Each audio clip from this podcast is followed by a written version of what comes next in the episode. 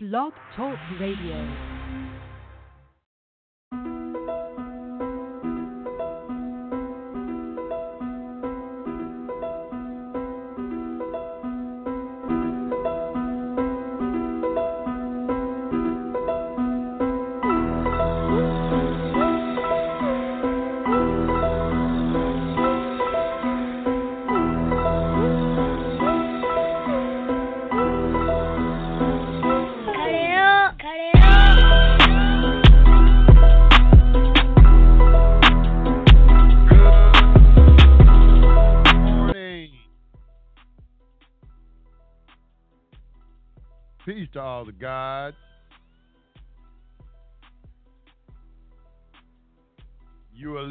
To High Frequency Radio. I'm your host, Yusef El.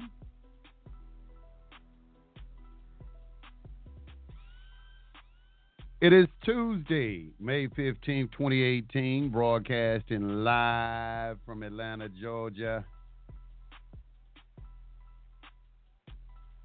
Got a real good show lined up for you today.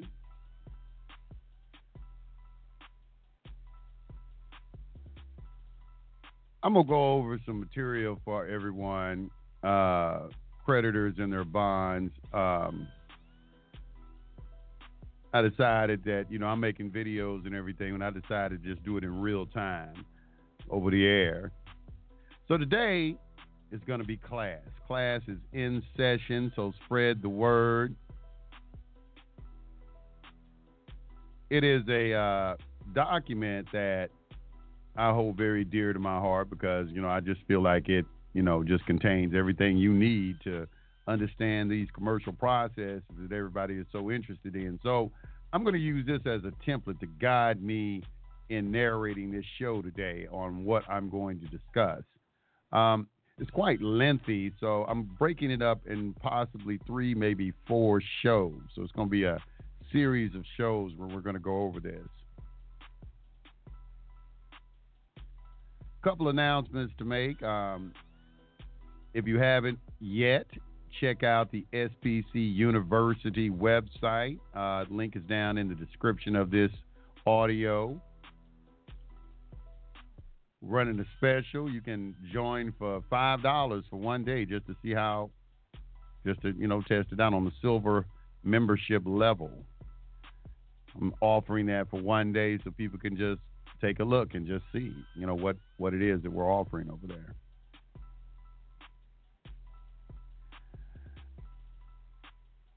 And you want to make sure you check out our YouTube uh, videos as well. I'm always putting up material on the YouTube video.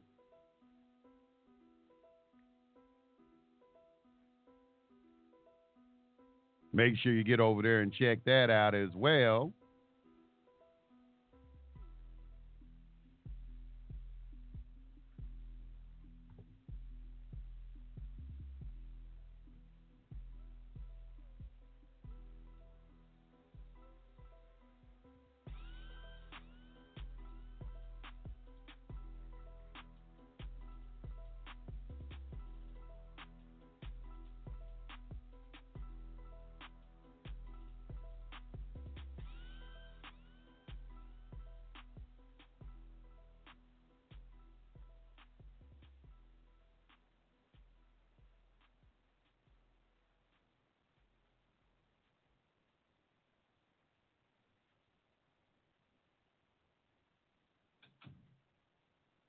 Okay. Getting situated here.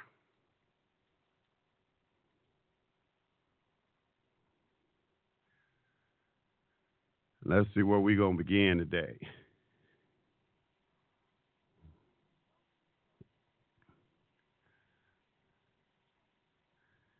Make sure got everything right. Okay. Now, this is a document. If you don't know the story and you're new, I um, was first introduced to all of this uh, by some Moorish brothers of mine. Um, and, uh, you know, they were telling me about, you know, people used to talk about the fringe, the gold fringe on the flag. And the jurisdiction of the court. And I didn't understand any of that. The first document that I ever read, and what is amazing to me is to this day I still think is the best document, is a document called Creditors and Their Bonds. I don't think a lot of people understand it. It is not a very easy read. Um, if you don't understand administrative processes, um, discharge of debt, um, it contemplates that you've already have done a secured party process, so it doesn't contain any of that. This is something that you would utilize after you have uh, done your secure party process afterwards. Okay, so that's what this document is. Um, like so many of the other well written documents, it begins out with talking about spiritual matters. If you tuned in yesterday, you heard me talking about the law of attraction and cause and effect and all of that. And you're going to see that in law being discussed a lot once you get deep into the subject. Um, mental powers and things of that nature. And that's how this document starts off. And um, I don't know who the author of it is. Uh, this is where I got my four rules from. There is no money. Public and private doesn't mix. Stay in honor at all costs and do not participate in public controversy. And um, it's about everything that I do still to this day. Essence or the principles that I operate on, a lot of it I learned from this particular document right here. So today I'm going to share my insights and give you an explanation. Once I get through with this, hopefully you will not have any more questions about what this particular document is talking about. I'm going to read it and I'm going to narrate, uh, narrate as I go through. So sit back, relax, grab a drink, and get ready to go on a ride. We'll take you on a trip. All right. It starts off by saying it only hurts when I laugh, and that kind of uh, it goes into when you learn the truth about the nature of the commercial system. It is kind of funny at times how simple it is. It's supposed to be simple. Um, the battles that we are having with it is all mental. When you talk to individuals and say, "Oh, you know, I like I read something on my uh, uh, YouTube channel today." And somebody said, "Well, you know, I sent something to the electric company, and they said they don't recognize HJR 192." And I'm like, I'm like, well, you know, you thought that they were going to just come out and say they recognize and honor that. I mean, people's conception of this is so off base. It's funny. It's like, you know, it's like they're hiding something from you. Okay, they're hiding something. Let's get that out there right now. They're hiding something from you. All right, nobody's going to come and say this is the truth. Yes, you know, you you found it. All right, welcome to a new way of life. No one in the public is going to do that for you. Okay, this is about you reestablishing and reasserting who you are uh, and understanding that they are public servants, that they are in bankruptcy, that they owe a debt to you, that you don't owe anything to anyone, and that you have a right to privacy to live free and independent on this particular planet as the creator of the balanced universe intended. All right? So that's what this is all about. Okay? So it starts out with it only hurts when I laugh. Every effect has a cause, every cause starts with a thought. Remedy starts by changing your thinking. Okay, now, you see me do a show called The Ultimate Remedy. Notice that the ultimate remedy is you have to change the way that you think. If you keep thinking the same way, you'll keep getting the same results. Okay? Everything is about cause and effect. I went into that at length yesterday. Okay? Cause and effect is a very important principle for you to understand. It, there is an entire the, the best treatise that you probably could read on it comes out of the Kybalion for you to understand that. But you will see it in just about any type of spiritual circle expressed in different ways. That the unlearned or the unperceptive will sometimes it just goes over their head. But I'm here to teach you how to peep out these different um, principles and everything when they when they crop up uh, in various matters. But let's talk about the law of cause and effect. Every action generates a force of energy that returns to us in like kind. What we sow is what we reap. Isn't that, isn't that law of attraction also? And when we choose actions that bring happiness and success to others, the fruit of our karma is happiness and success. The Seven Spiritual Laws of Success by Deepak Chopra. And if you don't know who he is, he's a very popular author of many different books on spiritual matters. And in all of his books, it contains the same thing that I see. Let's look at the next one. The laws under which we live operate to our advantage. All conditions and experiences that come to us are for our benefit. We gain strength in proportion to the effort expended. Our happiness is best attained through a conscious cooperation with natural laws. The laws under which we live are designed solely for our advantage. These laws are immutable, and we cannot escape their operation. Difficulties, disharmonies, and obstacles indicate that we are either refusing to give up what we no longer need or refusing to accept what we require. All conditions and experiences that come to us do so for our benefit. Difficulties and obstacles will continue to come until we absorb their wisdom and gather from them the essentials of further growth. That we reap what we sow is mathematically exact. We gain permanent strength exactly to the extent of the effort required to overcome difficulties. And we're talking about uh, and that's the Delphin system transforming the way the world thinks. Thinks. Notice how all of these authors are talking about the mind. Okay? The mind, you're going to see this everywhere. You just haven't been paying attention. Okay, let's look at a Random House dictionary definition effort, deliberate exertion, or physical or mental power. You have to give effort to think in a different way, which most people are too lethargic mentally to do that. Thinking in a different way is a laborious activity. It's no different than going to the gym and getting in shape. There's a uh, to get in physical shape, you got to get your mind right. Let's look at some of the verses coming out of the Bible. Let's look at Proverbs 16:3. Commit thy works unto the Lord, and thy thoughts shall be established. And that is a deep verse commit thy works unto the Lord. Okay, now remember yesterday I was telling you about this word Lord. Replace that word Lord with law. Okay, and thy thoughts shall be established. Okay, if you understand the law, your thoughts will manifest for you, they'll be established. Look how they word things, you know, 4,000 years ago. Once you learn what the law is, you can come back and read it and you can see what they were talking about. It's no longer confusion uh, in it or you know mysterious or kind of cloudy or, or and what they're saying. Once you understand what the laws are, you can go back and see, man, golly, these guys were saying the same thing 4,000 years ago. Let's look at the next one. The Lord of hosts have sworn, saying, Surely I have thought, so shall it come to pass. And as I have purposed, so shall it stand. Isaiah 14, 24. Once again, we're talking about thoughts manifesting. Let's look at the next one 16:7 of Proverbs. Where man's ways please the Lord, he maketh even his enemies to be at peace with him.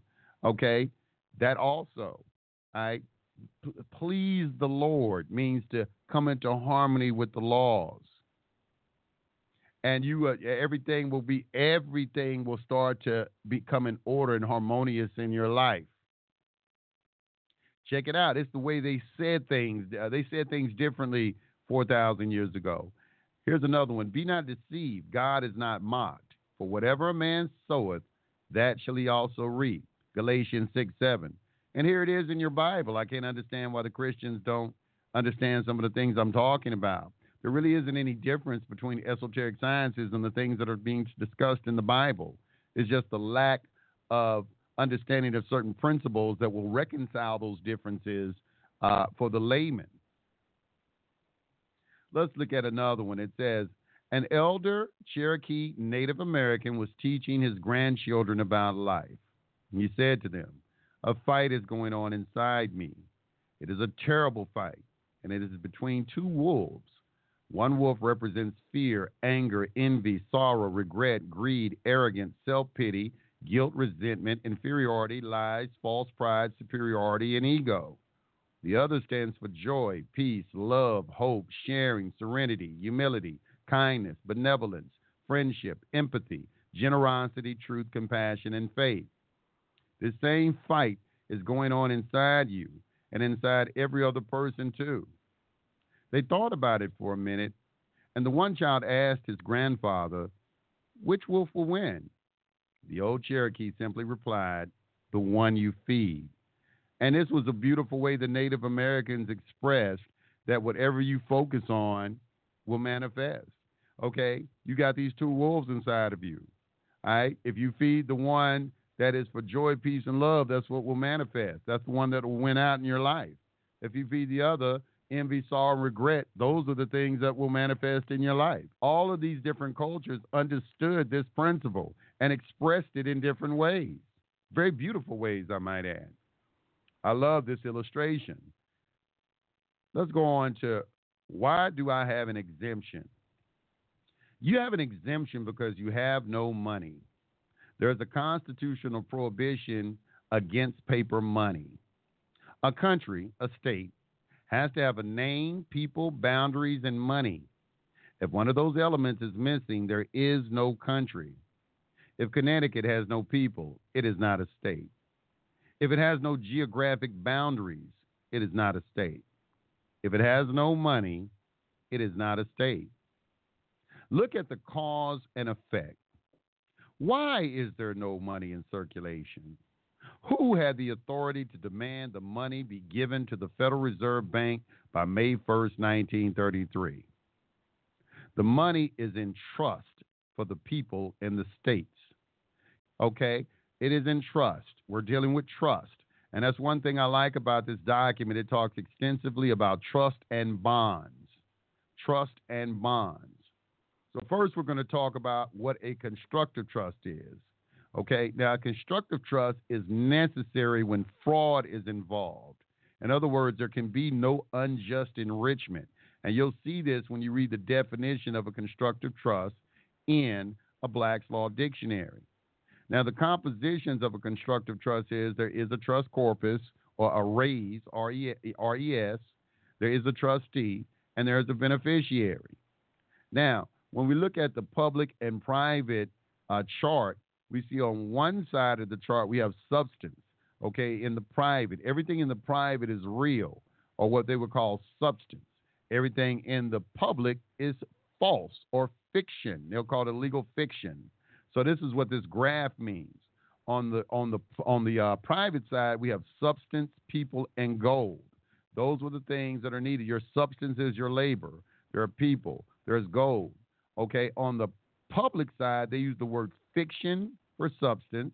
They use the word persons instead of people, and they use paper money instead of gold. All right. They use all fictitious uh, type or made up, man made type uh, representations on the public side. All our substance is taken away, which is why there are people getting rich on this planet because they still deal in that. They deal in the commodities uh, of the planet and so forth, the food, the oil, the gas, things of that nature. And the majority of people out there, they just deal with things that are insubstantial or uh, ephemeral or illusionary. Okay, you got to get into what's real and get away from what's fake. All right, so let's look at it real quick. You have a trust corpus. In the trust corpus, the title to the gold, title to the land, and the title to any other other thing that you can think of is placed in trust. Now they do this in bankruptcy. Okay, anytime you have bankruptcy, uh, everything is placed into trust, and they appoint a bankruptcy trustee. Okay, so the United States is in bankruptcy. This is not up for debate. We know it because it's on the public record. So if they're in bankruptcy, what got put into the bankruptcy? Okay, and who are they in bankruptcy to? Who are the creditors to the United States that required them to go into bankruptcy? Who do they owe this money to? Okay, who are their creditors? All right. Okay, and who is also the bankruptcy trustee? Okay, well, the trustee of the bankruptcy is the Secretary of the Treasury. Okay, which at this point is Steve Mnuchin.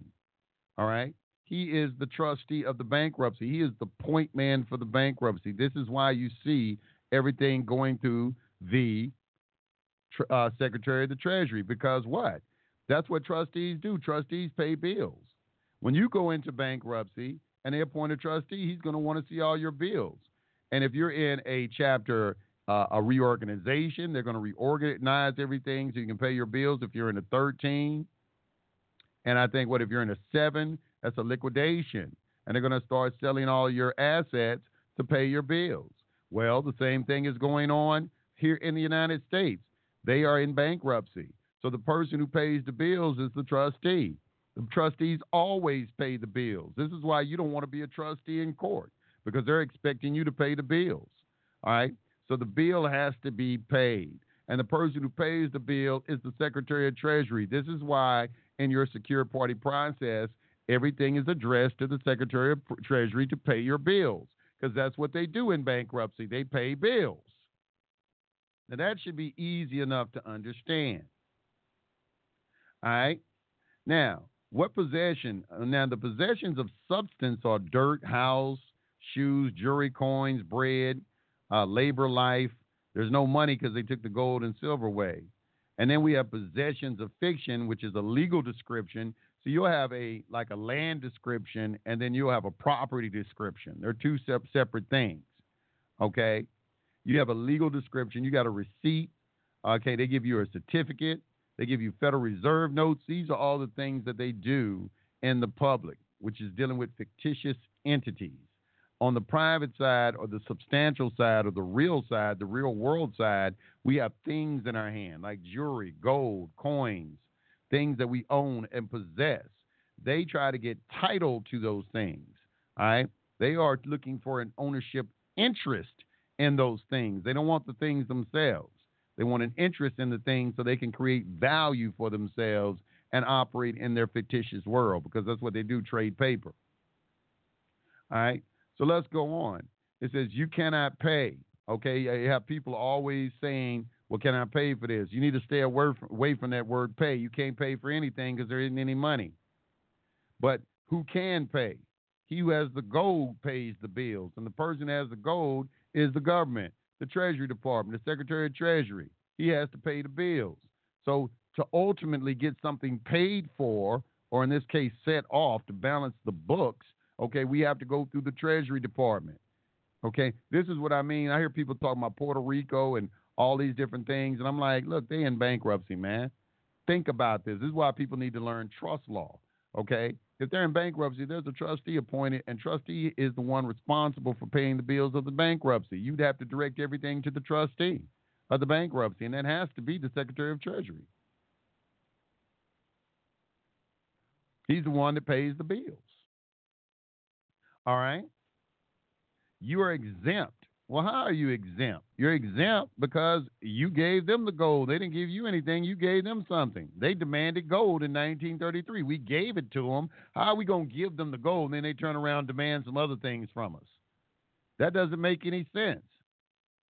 This is why I say if they took it from private people, okay, and they owe it back to private people. They couldn't just take it in, with no uh, no way of ever trying to give it back. Now they changed laws. There's a um, uh, uh, very good case that everyone should read. It's called Perry versus the United States. It goes into this a little bit, but this is the um, anytime you contract, there has to be some consideration. There has to be an exchange of either promises or performance, or promise in exchange for performance.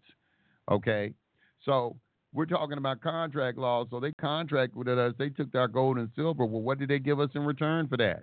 What did they give us in return? In the public, they gave you benefits and privileges. Okay, but in the private, they owe you your gold back. They got to give that back to you. Okay, so you owe me money in the private. Okay, so I am the creditor. I'm the person that, that you owe the money back to. In the public, you created this fictitious entity, this legal uh, uh, legal fiction entity in all caps with my name which is your creation, which makes it a debtor, which allows you to form charges against it. Okay? In a bankrupt capacity, they cannot file charges against a real man or woman. All right? However, they're not filing charges against you. They're filing charges against your estate. They're leaning your estate, which is this all caps name that they set up for you, this trust, and raiding it of its substance. This is what's going on. All right. Now let's talk about an exemption real quick. Hold on real quick. Let me uh change something real quick out.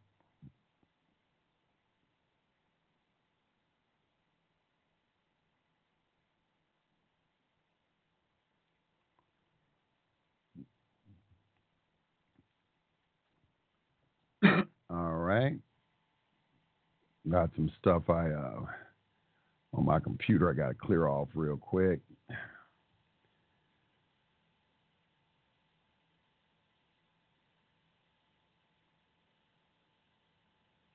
All right, let's get back. Okay, so let's talk about an exemption. What is an exemption? Okay, an exemption is uh, freedom from duty or other requirement. That comes out of Black Seventh Edition.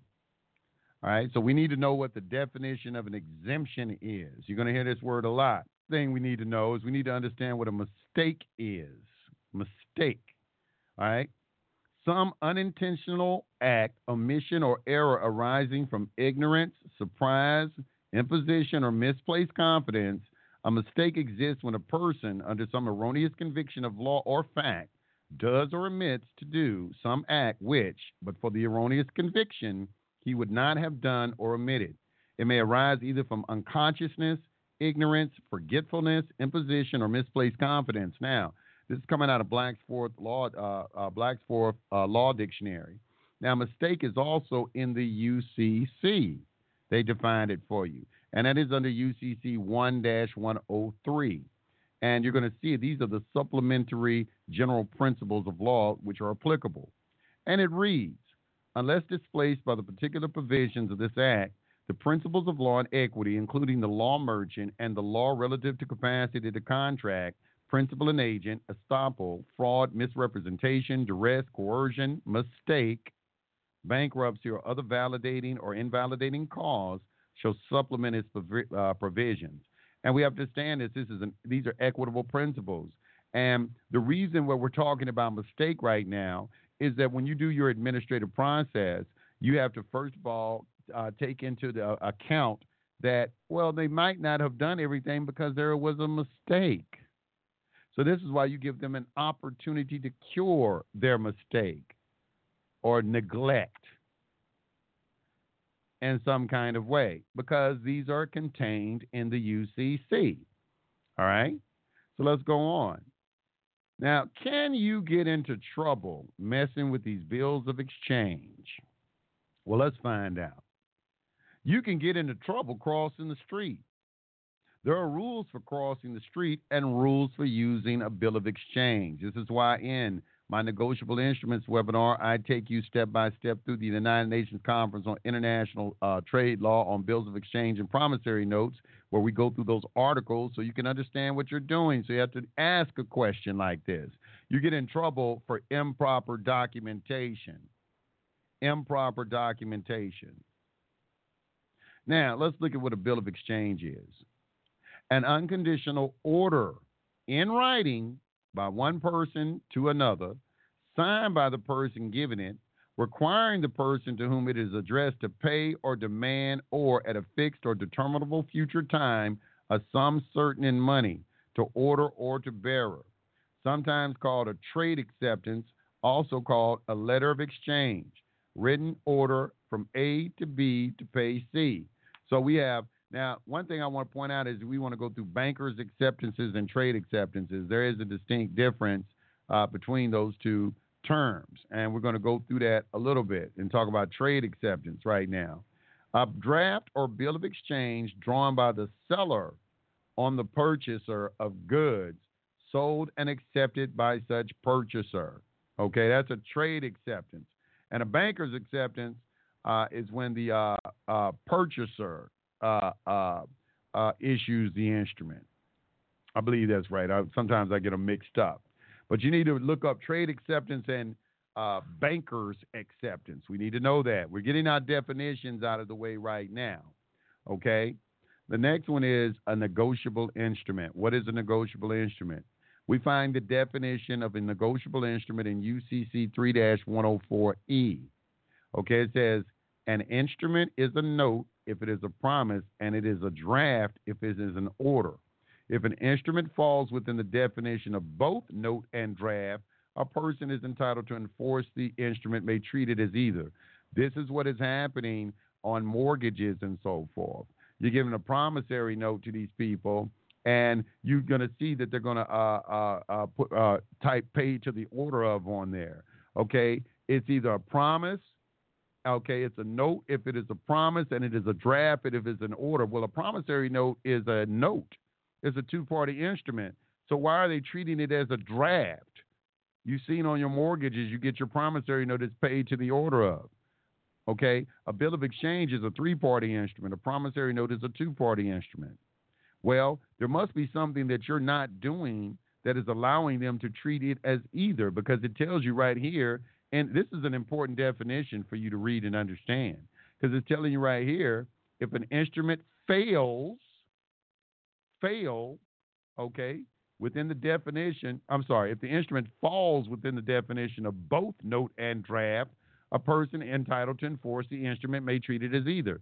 So there's something that we are failing to do to make a distinction in our instrument, whether it is a note or a draft. And when these people, this holder, gets it in his possession, he can elect to treat it as either one. And in the in the case of mortgages, they are electing to treat it as a draft paid to the order, where they can take it somewhere and cash it. Which lends you hear a lot of people in mortgages say your mortgages were already paid for. Well, there's your evidence right there. Some of you need to pull out some of your uh, get copies of uh, your uh, mortgages from these mortgage companies and look at it. A lot of them are stamped on the back, paid to the order of.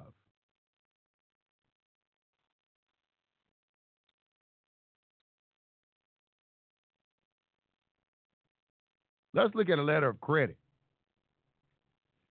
Okay, now credit instrument is a credit instrument issued by a bank. Now, you're going to see right here it has John in small letters because you are the bank. You are a private banker. Okay? So, this credit instrument issued by a bank, you, guaranteeing payment on behalf of its customer, that would be your all caps name, to a beneficiary, the creditor, normally to a third party, the creditor, but sometimes to the bank's customer, the all caps name, for a stated period of time and when certain conditions are met.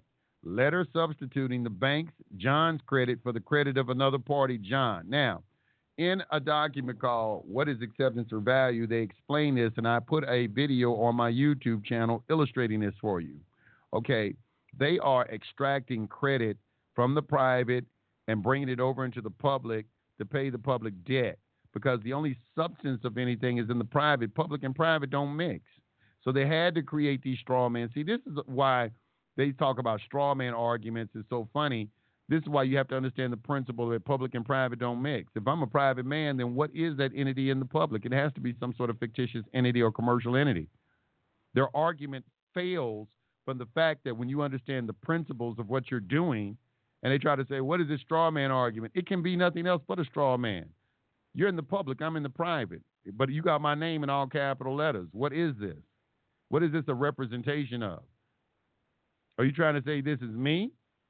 How is this me and I'm a private man and you're in the public? This is what you got to start kind of wrapping your mind around. Okay, understanding these principles. The public and private don't mix. Okay, they don't have no authority over you per se. They have authority over everything that they create, and they didn't create you. Let's go on. Let's look at the definition of a bank in fourth edition of uh, Black's Law. It says an institution, usually incorporated, usually incorporated. It doesn't have to be incorporated, it's usually incorporated. All right? With power to issue notes intended to circulate as money, known as bank notes. It's circulating as money. Okay, and that's what the banks, we all know that's what the banks is doing. They're doing fractional reserve lending and so forth, and circulating this currency and creating money and so forth. But you need to understand that banks aren't always incorporated. You have private banking as well. That's the point of that particular uh, definition. Let's look at the definition of banking.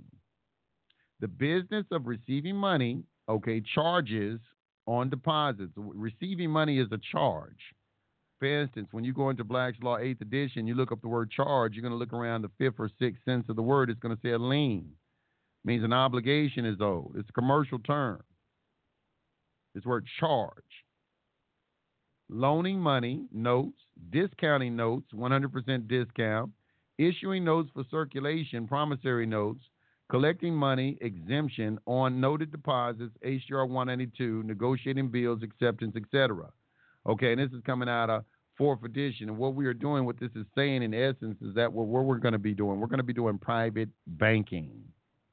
All right. Everything that you're reading right here with these definitions, we're going to be involved in. So it's important that you understand that. Now, let's go over some rules real quick.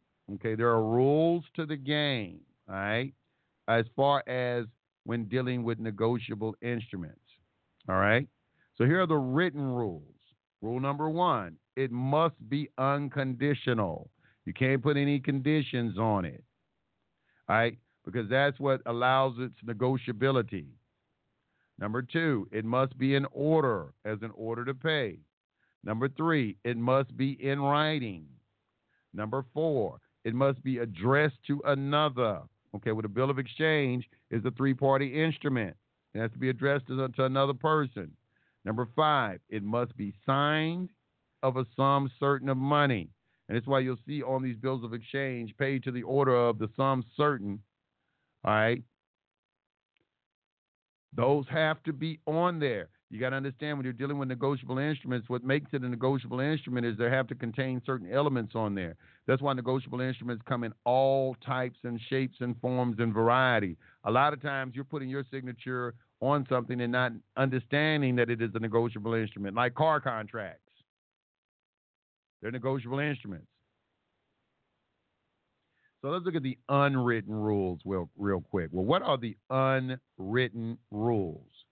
Well, rule number seven, you must have authority to sign it. Rule number eight, you must have assets sufficient to back it. I tell people that all the time. With the, that's why you're putting a bond on file. People want to use bills of exchange and there aren't any assets backing it. Okay, assets have to back a negotiable instrument. In the case that we are using, what the asset that is backing our negotiable instruments are our labor.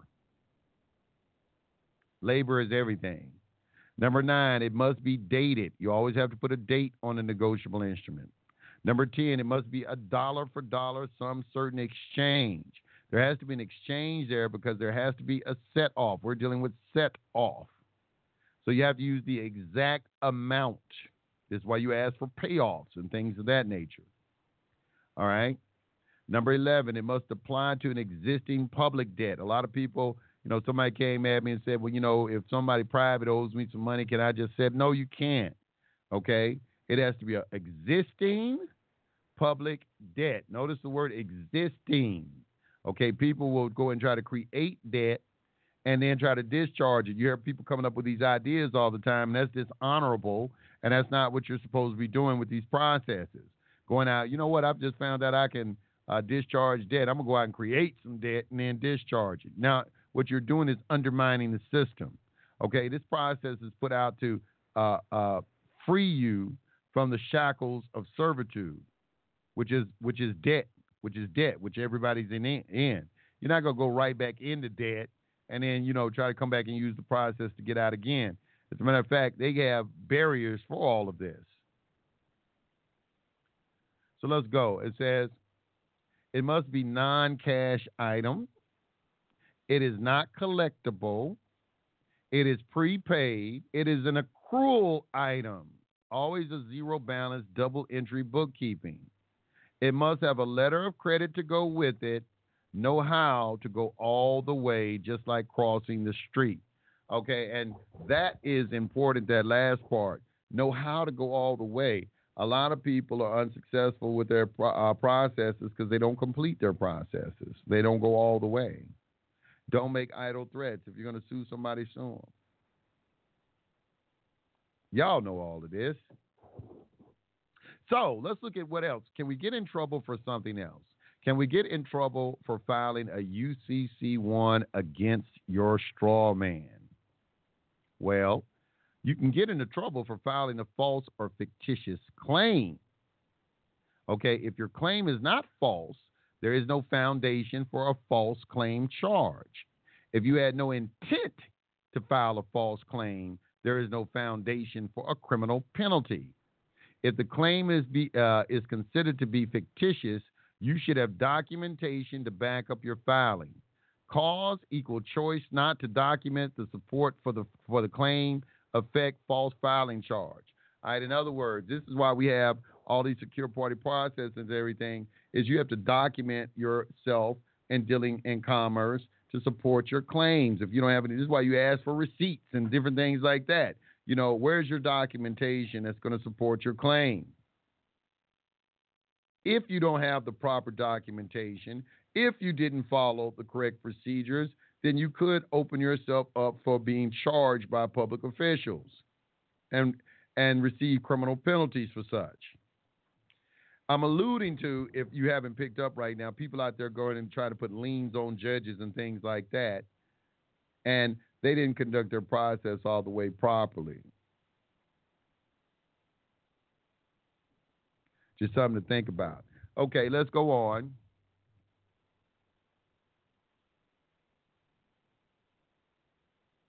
Fictitious fiend imaginary, not real, false, not genuine, not existent. This is Black's fourth edition. Now, what parties go on the UCC1 form? Well, you have the debtor spot, which is the all caps name, must have name, address, and designate organization or individual, and sometimes have a number. Secured party. In Illinois, both parties must be in cap all capital letters. On the UCC ones in Illinois, they make both the parties be, uh, put everything in capital letters. All right. Now, the form must designate collateral and establish a value, but not necessarily a sum certain. In other words, where's your collateral at? This is what the collateral description is about. Okay, these are all your things of value that give life to your bond.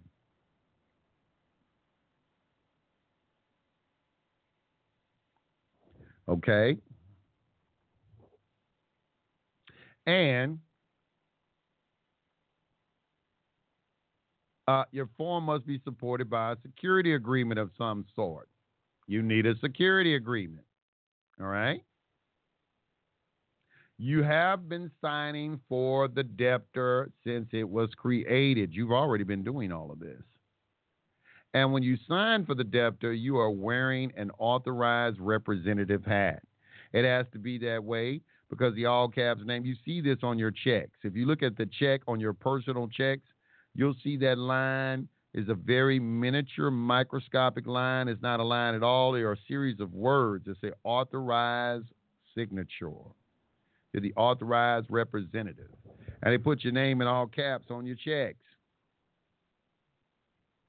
Now let's go on. It says, Can a man be a secured party on a UCC 1 form without being a fiction? You hear some people saying that when you file a UCC 1 in the public, you know, you're giving, uh, you're contracting with them. You're giving.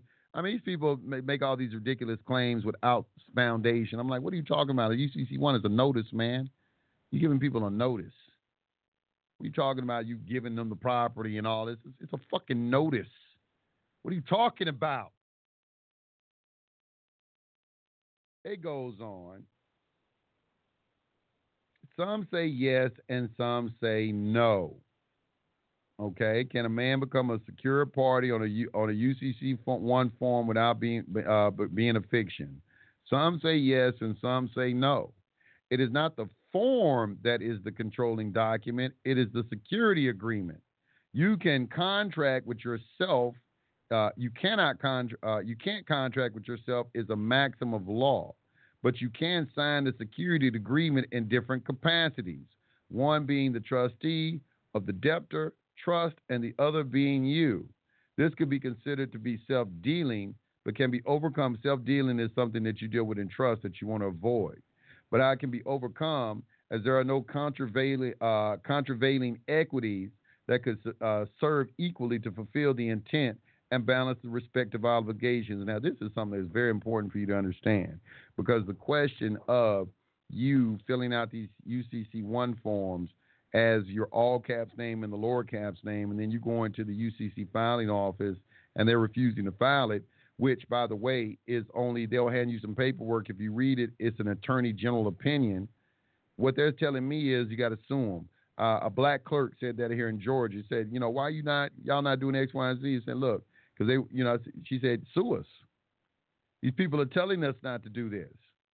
And when they tell us not to do it, we don't have no choice but not to do it. So the only way you can you can get them get at them is you have to sue them. And I think these people need to be sued down at these UCC divisions on refusing to file this paperwork. And my question would be, well, if this is nonsensical, if this has no uh, value, if it doesn't affect you in any way, then you know why y'all want to allow the UCC one filings? What's the problem? All right.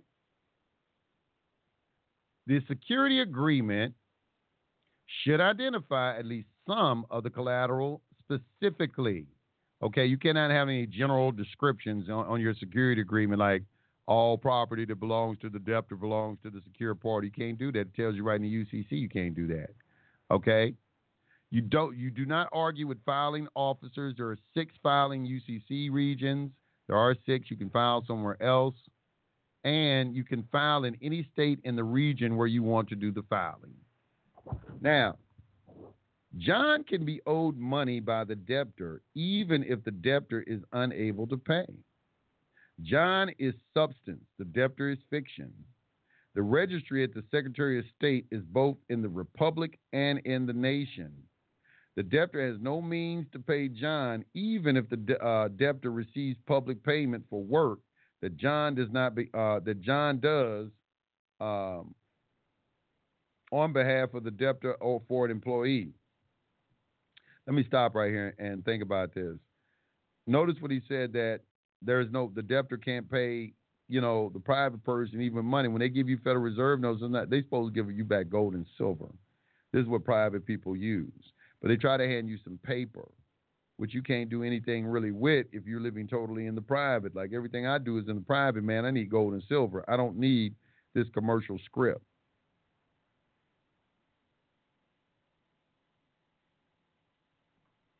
That's how they get down. Let's go, let's go on. It says the debtor has no means to pay John, even if the debtor receives public payment for work that John does on behalf of the debtor for an employer. Every service John has supplied to the debtor since John's birth has been done without payment, but not without expectation of payment. And this is where you're the creditor. Okay, ever since you were born, you've been doing work and you haven't been getting paid. You haven't been getting paid with your labor. They've been giving you Federal Reserve notes. This is why I say you got to read this Perry versus United States case because it's kind of touches on some of the things I'm talking about right now. And giving me Federal Reserve notes is not paying me. What you're doing is you're giving me some sort of script and allowing me to operate in the public and commerce by moving debt around because Federal Reserve notes are debt paper. Okay, but when somebody is supposed to get paid for something, they're supposed to get paid for it in substance. Okay, in some sort of substance. If I'm a private person and I'm outside of the public, you shouldn't be throwing. Uh, uh, no one in the public should be trying to throw uh, private Federal uh, uh, Reserve notes at you at all.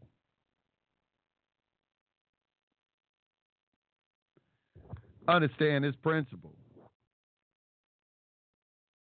And I see people coming into the. Uh, hold on, let me take a call real quick. 843 5259. 842 or 843, you on the line.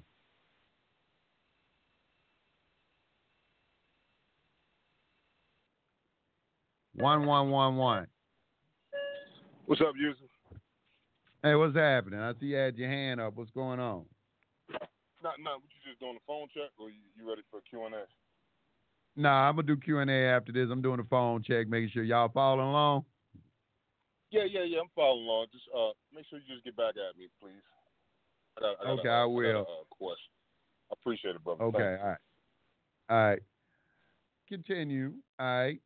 I want to get through this. It's going to get more interesting as we go along. Right now, we get we just getting some principles and laying some foundation down for you to understand what's going on. All right, why you are a creditor. How are you have you become this creditor? Why there has to be some expectation of return of payment for the taking of the gold. why they're offering you benefits and privileges to get you to contract with them so they can have control over you.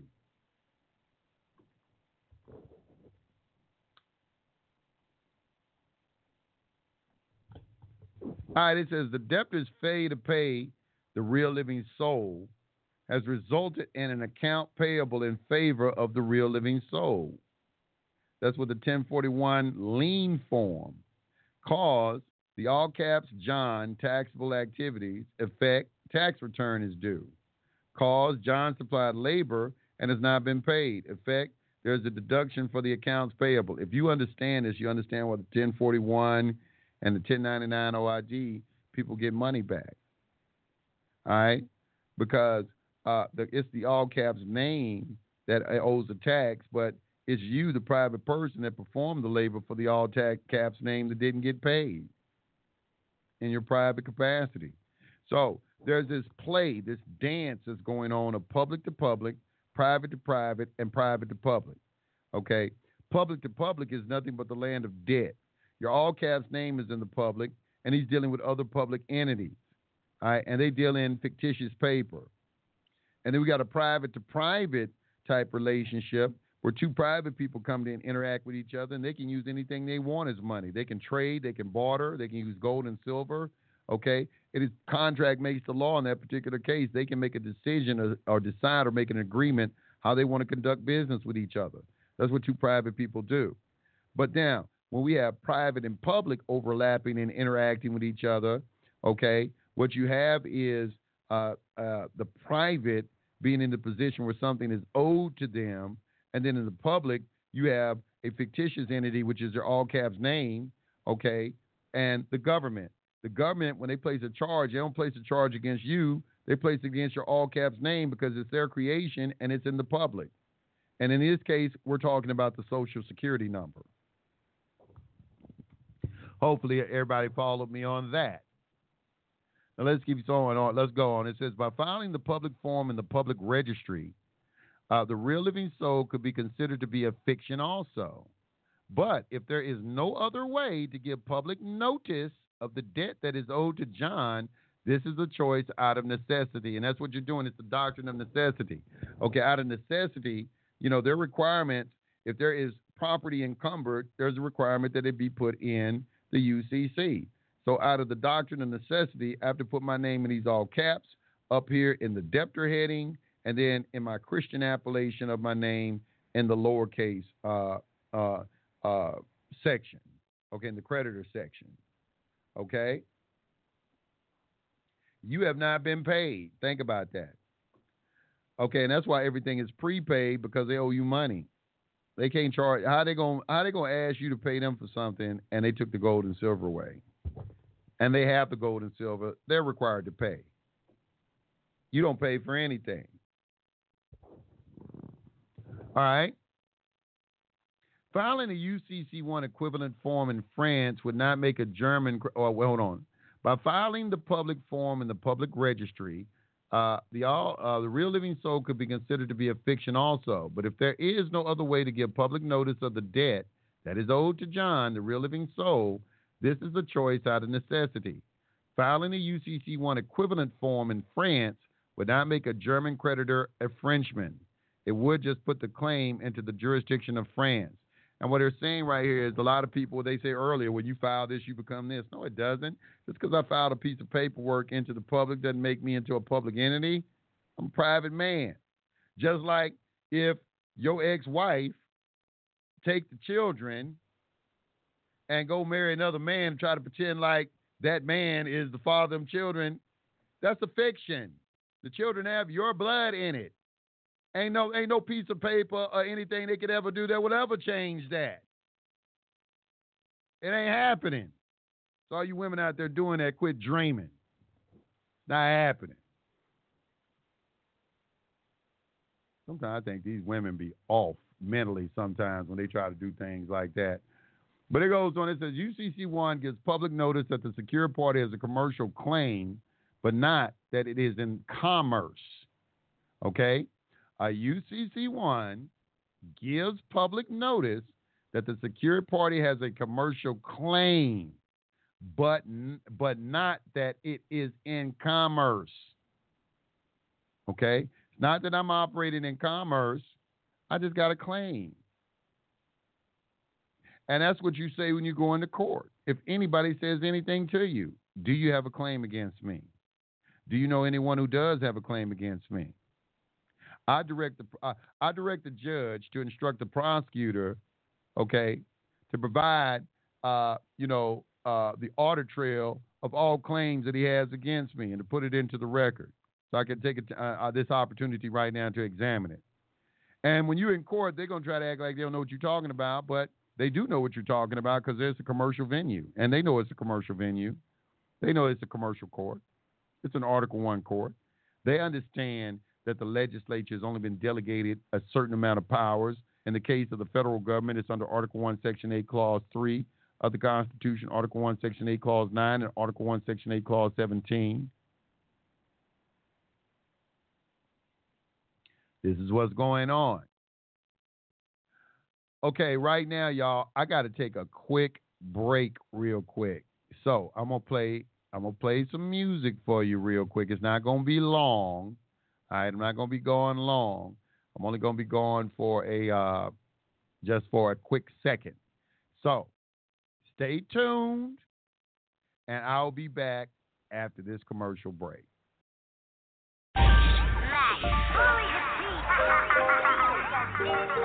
check it, man. Give you some of this, man. Just holder in due course.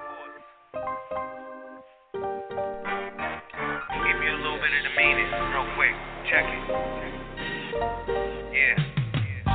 Holder in due course. In commercial law, a holder of an instrument who took it for value in good faith and without notice of any claim or defense against it. UCC 3-302 and who can enforce an instrument free from all claims and personal defense. UCC 3-305. This is what you do if you living in New York. DBA 130, holder in due course. In the temple, make a prayer with my shoes off. Rule 17, I'm a holder in due course. This is what you do if you living in New York. DBA 130, holder in due course. In the temple, making prayer with my shoes off. Rule 17, I'm the holder in due course. Once upon a time, I was issued a fine. Thinking in my mind, I wasn't focused on time. The cop gave me a ticket and told me to go to court. I was in my thoughts just saying it was a fraud. Authenticated my live birth certificate and claim that I'm the only one that can write a check off the name. Common law copyrighted my DBA. And it's backed by a bond called the GSA. All this property I got, they try to scheme on it. But tell the sheriff that I put a lien on it. They hating on this land with the trees on it. I erected the trust and I put the deed on it. I wanna live in peace, but I can use force. It's cutthroat living when you in New York. The agent on the stand when we in the court, but he's not really the holder in due course. This is what you do if you living in New York. DBA 130, holder in due course.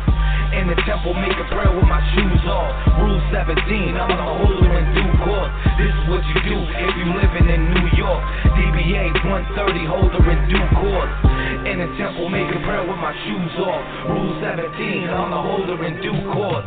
Got a mortgage loan, I discharge it without filing the chapter 11. I'm trying to make connections and pass a message to my people, cause the mortgage over five years, man, is illegal. It's a crown in the fee simple estate. Rule 17, I'm coming in as the G. Open the books up when they dusty. Got a 3% interest for my trustees. Held a meeting with the chancellor. Got a 9-8 for my son, the grand tour. Pushing all this paperwork, my hands sore. I don't make a contract with a landlord. Business on the private side, I'm foreign. I don't go to court and entertain the argument. I'm above the hypocrites and jargon. Now the prosecutor trying to make a bargain. Hoping I don't call upon the cavalry.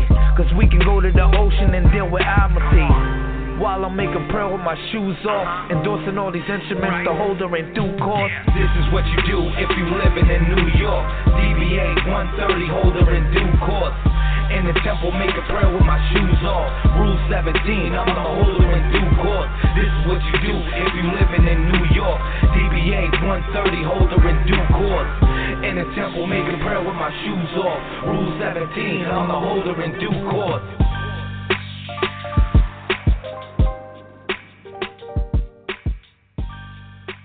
Yeah, those are the kind of lyrics that you should be kind of like pumping in your car and committing to memory right there. Shout out to those brothers. That was uh, great. You know, I get people who send me music all the time, and uh, you know, I hey, I'll spin it. You know, if it's good. You know, but anyway, let's get back. What we're going to talk about now, are we going to we're going to discuss our all loans fraud. You know, I got somebody on my YouTube page trying to break down to me that it's all fraudulent. It's always interesting. I've been doing this 14 years, and I get people all the time, you know, new individuals trying to educate me on what's really going on, as if I haven't heard this. Like your uh, your number one million two hundred forty-five thousand three hundred sixty-five who've made that statement to me. I've heard it before. I, there isn't anything I haven't heard before. I haven't heard anything, anything anybody's doing in any of these uh, forums or anything. Nothing that I've seen is new. I've seen them try to put it in a different box and put a different ribbon on it, but it's nothing new. So we're going to discuss here: Are all these loans fraud? Fraud. Let's look at the definition of fraud. And intentional. Remember, we say intent. That's the thing you have to prove about fraud that is difficult to prove is mens rea, criminal intent. What were your intentions? Can you say that they intended to defraud you when they put everything in the public record? They publish everything? An intentional perversion of truth. A perversion of the truth. It's an you intentionally pervert the truth. That's what fraud is for the purpose of inducing another in reliance upon it to part with some valuable thing belonging to him or to surrender a legal right, a false representation of a matter of fact, whether by words or by conduct, by false or misleading allegations, or by concealment of that which should have been disclosed which deceived and is intended to deceive another so that he shall act upon it to his legal injury. Wow, that was a beautiful definition of fraud. We get that out of Black's fourth edition law dictionary. Now we know what fraud is. Well, let's look at the definition of lend. What does it mean to lend? It means to put out to hire or compensation to lend. Okay, you're going to lend your labor to someone. Okay, the now is this fraud? Well, the answer depends on where you are going to make your stand. Like some people choose to make the stand that it's going to be fraudulent.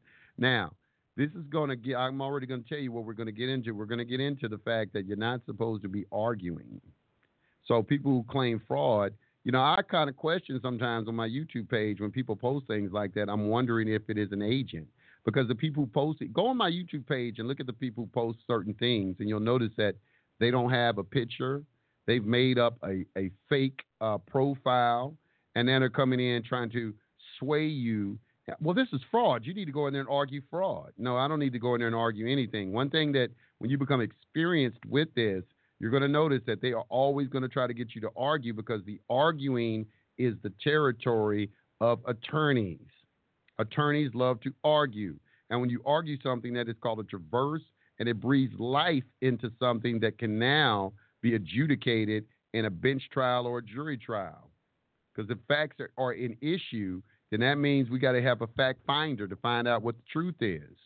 But when there is an agreement of the parties, then there isn't anything to argue about. There's no need for a trial. There's no need for anything. So understand that fact. There's a very important fact for people to understand. So if you want to go in there and prove fraud, you can do that, but it's very difficult to prove fraud. Very, very difficult to do. And you're going into their territory when you do that. And the superior man stays within his own domain. That's a maxim.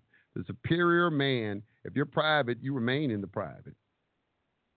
There's a definition. You get it. You can pull out a Black's Law Eighth Edition, and you can look up the definition of public figure, and it'll tell you that someone who voluntarily participates in a public controversy. They just brought you into the public. You've granted jurisdiction. You've made an appearance. That's why do you think they call it an appearance? Private people coming in there, you're appearing. You were invisible at first. Now you suddenly appeared. This is why they come. That's why they can't see you or talk to you until you appear.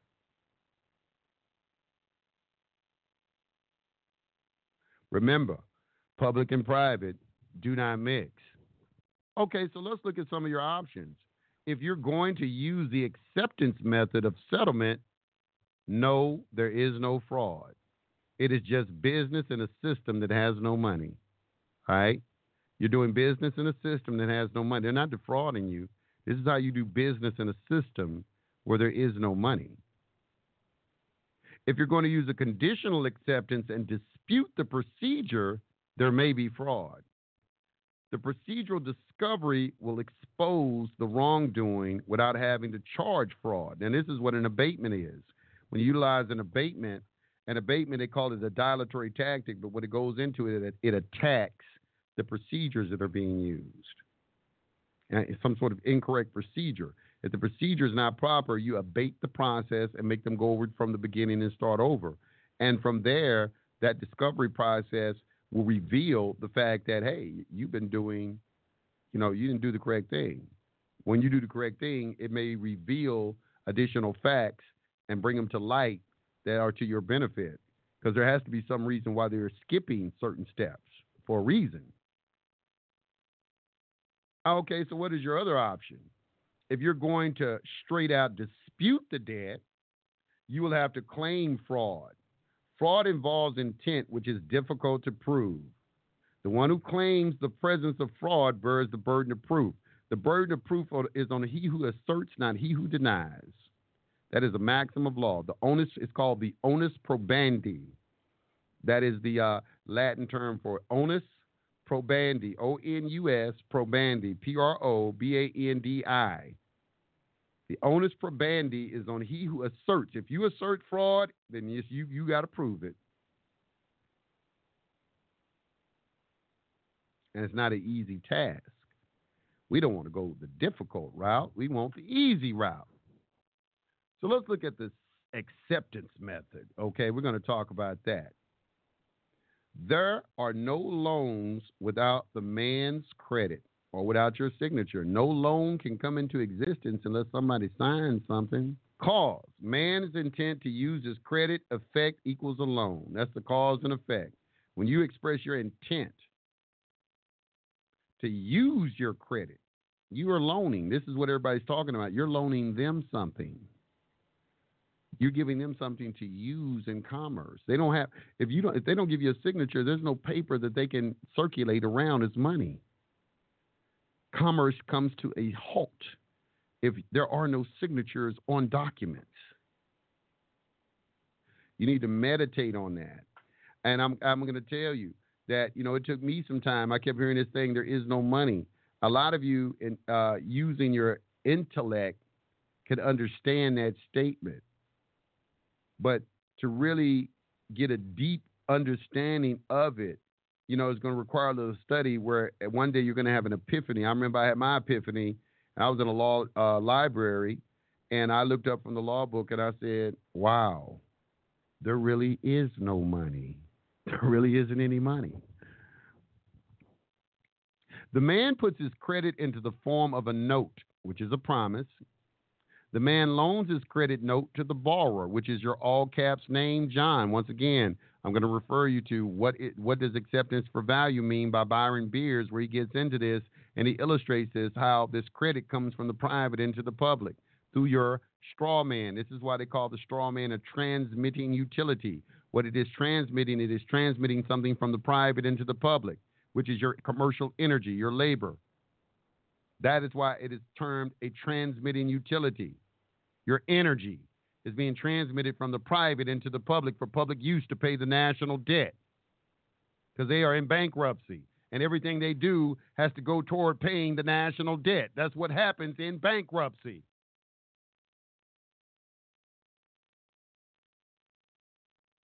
The bar loans the man's credit note to the title company. You're loaning something to them.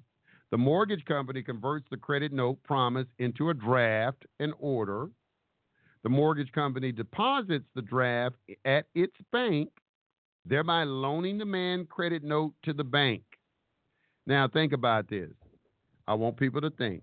I want you to look at your promissory note on your mortgage, and I want you to pull a $20 bill, Federal Reserve note out of your pocket, and look at that.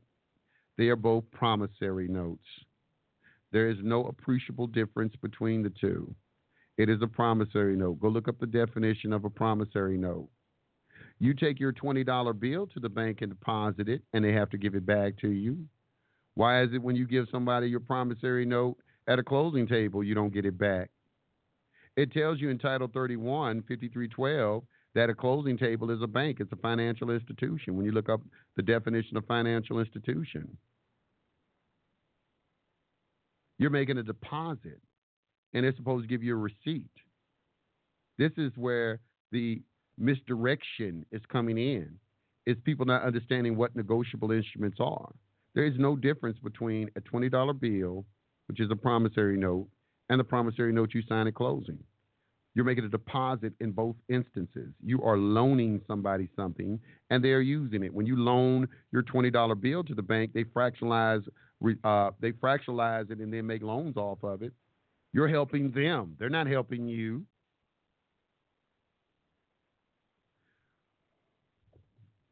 But as long as you think in your mind that you're that all caps name, well, you do owe them something. If this is if this is your state of mind, that that all caps name on that paper is me, well, you are a debtor. You are admitting that you're a creation of the United States. You're signing affidavits attesting to this fact. You got to understand in the public, okay, facts appear as agreements. All right? They're not going to They're not just going to sit by. Well, we know you're a real person. Eh, they do know you're a real person, but that's not how their system operates. How their system operates is, well, on this piece of paper that you sign, you're giving the impression that you're something else. This is why in the UCC it tells you that you have to qualify your signature. I posted on the SPC University website an article that teaches you how to sign your name without liability.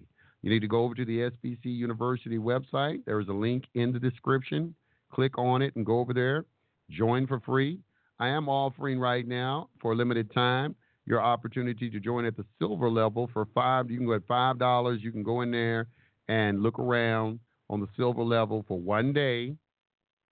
Look at all the videos. Do whatever you want to do. And if you decide to remain a paying member, you can. If you want to cancel, you can do that as well. So that is an option for you. Five dollars. All right. In other words, basically all the videos I've ever made will be available to you.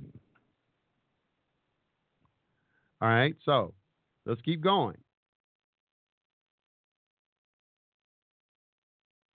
The bank now has possession, the man's asset, which is his credit note. That's your asset. You're the issuer.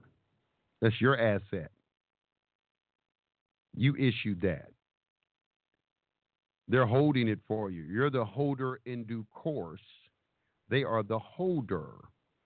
As a holder in due course, you have a claim, a right, a possessory interest in the instrument or its proceeds. Okay, you need to look at the definition of holder due course in UCC 3 302 and claims to an instrument and UC uh, and recoupment. UCC 3-305 and UCC 3 uh, uh, uh, 306.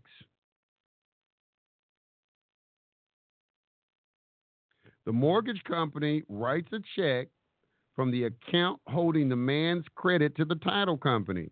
The title company writes a check to the seller and keeps the rest to cover its cost, which are fees. Okay?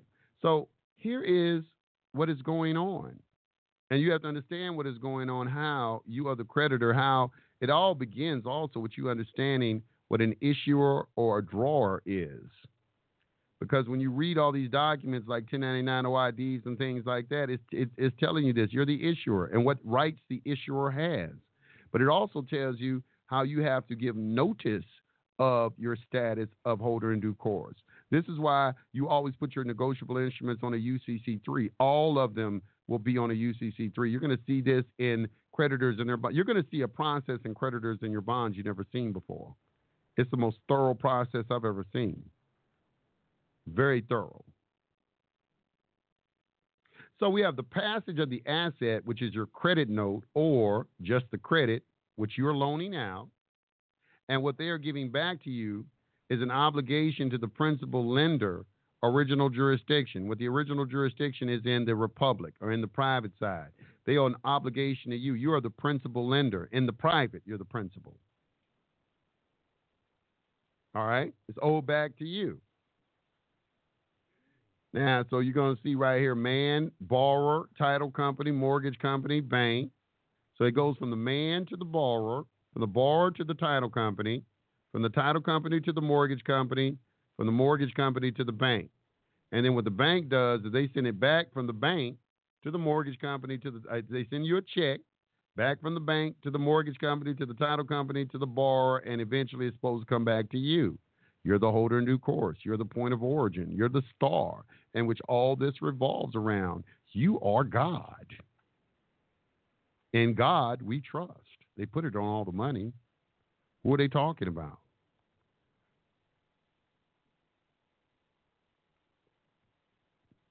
Title company. All right, from the bank to the mortgage company title, and then they pay their costs. Now, who has the asset at the beginning? Who, these are the questions you have to ask yourself. Who has the asset at the beginning? Who has the asset at the end? Was the asset intended to be given with no expectation of return? Okay, that is an important question because remember, they used to always give you all your checks back. I have a friend, he does uh, commercial real estate. They still give their uh, checks back, their promissory notes back. But all of a sudden, they're not giving you your promissory notes back anymore. I wonder why. Was there some expectation of no return of that instrument? Did you kind of express that? Or was there some sort of implication from your conduct that you didn't desire to have your instrument back? or did you expressly state or give some sort of notice to these people that you intended to have your instrument returned to you? If you're the way that you give notice, and it tells you that in UCC three, it also tells you that the filing of a UCC three doesn't constitute notice. You have to send it to them. You have to send it to them. I'm gonna read this for you real quick.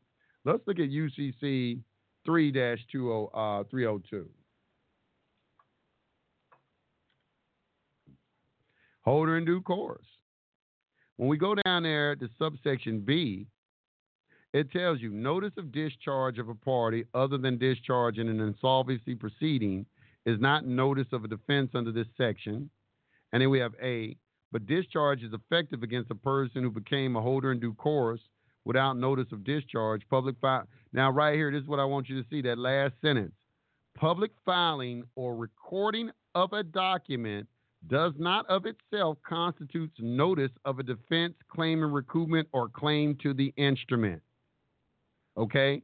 So just because you filed the UCC, a lot of people are under that impression because they don't read the UCC. This is why when you look on my negotiable instrument, it will tell you that your UCC3 has to accompany this instrument wherever it goes. It says it on the document that a UCC3 is attached to this instrument. That is your notice to all subsequent holders of that particular instrument that you have a claim to it and it is yours. And the claims to the instrument would be in UCC 3 306, which says a person taking an instrument other than a person having the rights of a holder in due course is subject to a claim of a, of a property or possessory right in the instrument or its proceeds, including a claim to rescind a negotiation and to recover the instrument or its proceeds. A person having rights of a holder in due course takes free of the claim of the instrument. In other words, if a holder in other words, if you give your instrument to someone and they don't have notice that you are that you have a claim to the instrument, then they can become the holder in due course, and you can't issue any claims against them and claim in recoupment or anything like that. It's just like if you find a twenty dollar bill on the ground. Once you find the $20 bill, you're the holder in due course of that instrument. But if you find a $20 bill on the ground and there's a piece of paper attached to it, say this is John Jones's $20 bill and he lives at such and such address and here's my phone number. You need to return this to me if you have it. Okay, well, he has a claim to it. And, and if he knows you have it in your possession, he can assert a claim against you and drag you into court and show, hey, I'm the holder in the course. He has to return this to me. It's mine. But if there's no notice on the $20 bill when I find it on the ground, I'm not subject to any of that. You have to give notice. A gentleman always gives notice. Always gives notice.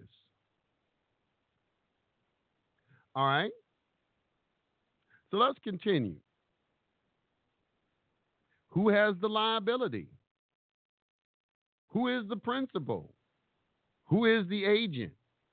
These are questions that you have to ask yourself when you're dealing, and as you need to write those down and see if you can answer those questions. That's a good exercise for you to participate in. It's going to be on my SPC University uh, course as well. Uh, it's going to be a course over there that you can take where you are quizzed on all of these things. This is why you get into university, so you can study. Those of you who are really interested in learning this stuff, and not just want to file paperwork. All right, let's look at the word compensation. Now, this is an interesting term that you may not realize has additional meanings other than what you think it means. This is one of those words. This is a good illustration of why you should always look up words. Compensation. The full scope of the principle of compensation is not addressed in Black's Law Dictionary as well as it is in a law dictionary adapted to the Constitution and laws of the United States of America and the several states of American Union by Bouvier, which defines and explains the word compensation as follows. You know, so and this is also another illustration how you got to get all the dictionaries because blacks don't address compensation at all. They they skipped over it. But Judge Bouvier, he addressed it and giving you what it means. It says contract, civil law, when two persons are equally indebted to each other, there takes place a compensation between them, which extinguishes both debts. Compensation is therefore a reciprocal liberation between two persons who are creditors and debtors to each other, which liberation takes place instead of payment and prevents a circuity. And circuity means unnecessary litigation. All right, so here you got an excellent definition of set off. This is what this is. Compensation and set off are the same thing. There's some slight differences between it, but this is what you're doing. All right? You are the creditor in the private. In the public, you're a debtor. Okay? In the public, they are a creditor. In the private, they are a debtor. So right here it says when two people are creditors and debtors to each other. Okay? How could that happen? How can you be creditors and debtors to each other at the same time? That's the only way that it could happen. How can you be a creditor and debtor at the same time and the United States be a creditor and debtor at the same time? It's this play of public and private. This is the compensation that is being discussed. In the public, the straw man is a debtor. The straw man owes something to the United States, and he will be the creditor. But in the private, the, the, the United States is the debtor. And you, as the private man, you're the creditor because you're the one that gave the gold to the United States. See, the United States, but so they couldn't charge you because you can't issue a claim when you're in bankruptcy, especially against the person who gave you money. Okay, they had to issue a claim. Okay, how can you say I owe you money when I gave you money? That's ridiculous. How can the United States say you owe them anything? We the ones gave you the gold, man. What are you talking about? I owe you something. They understand that. So they had to create a fictitious entity and make that fictitious entity owe them something. This is another example of why we know there's a straw man. Once you understand what has went down, it's easy for you to understand the game that they're playing.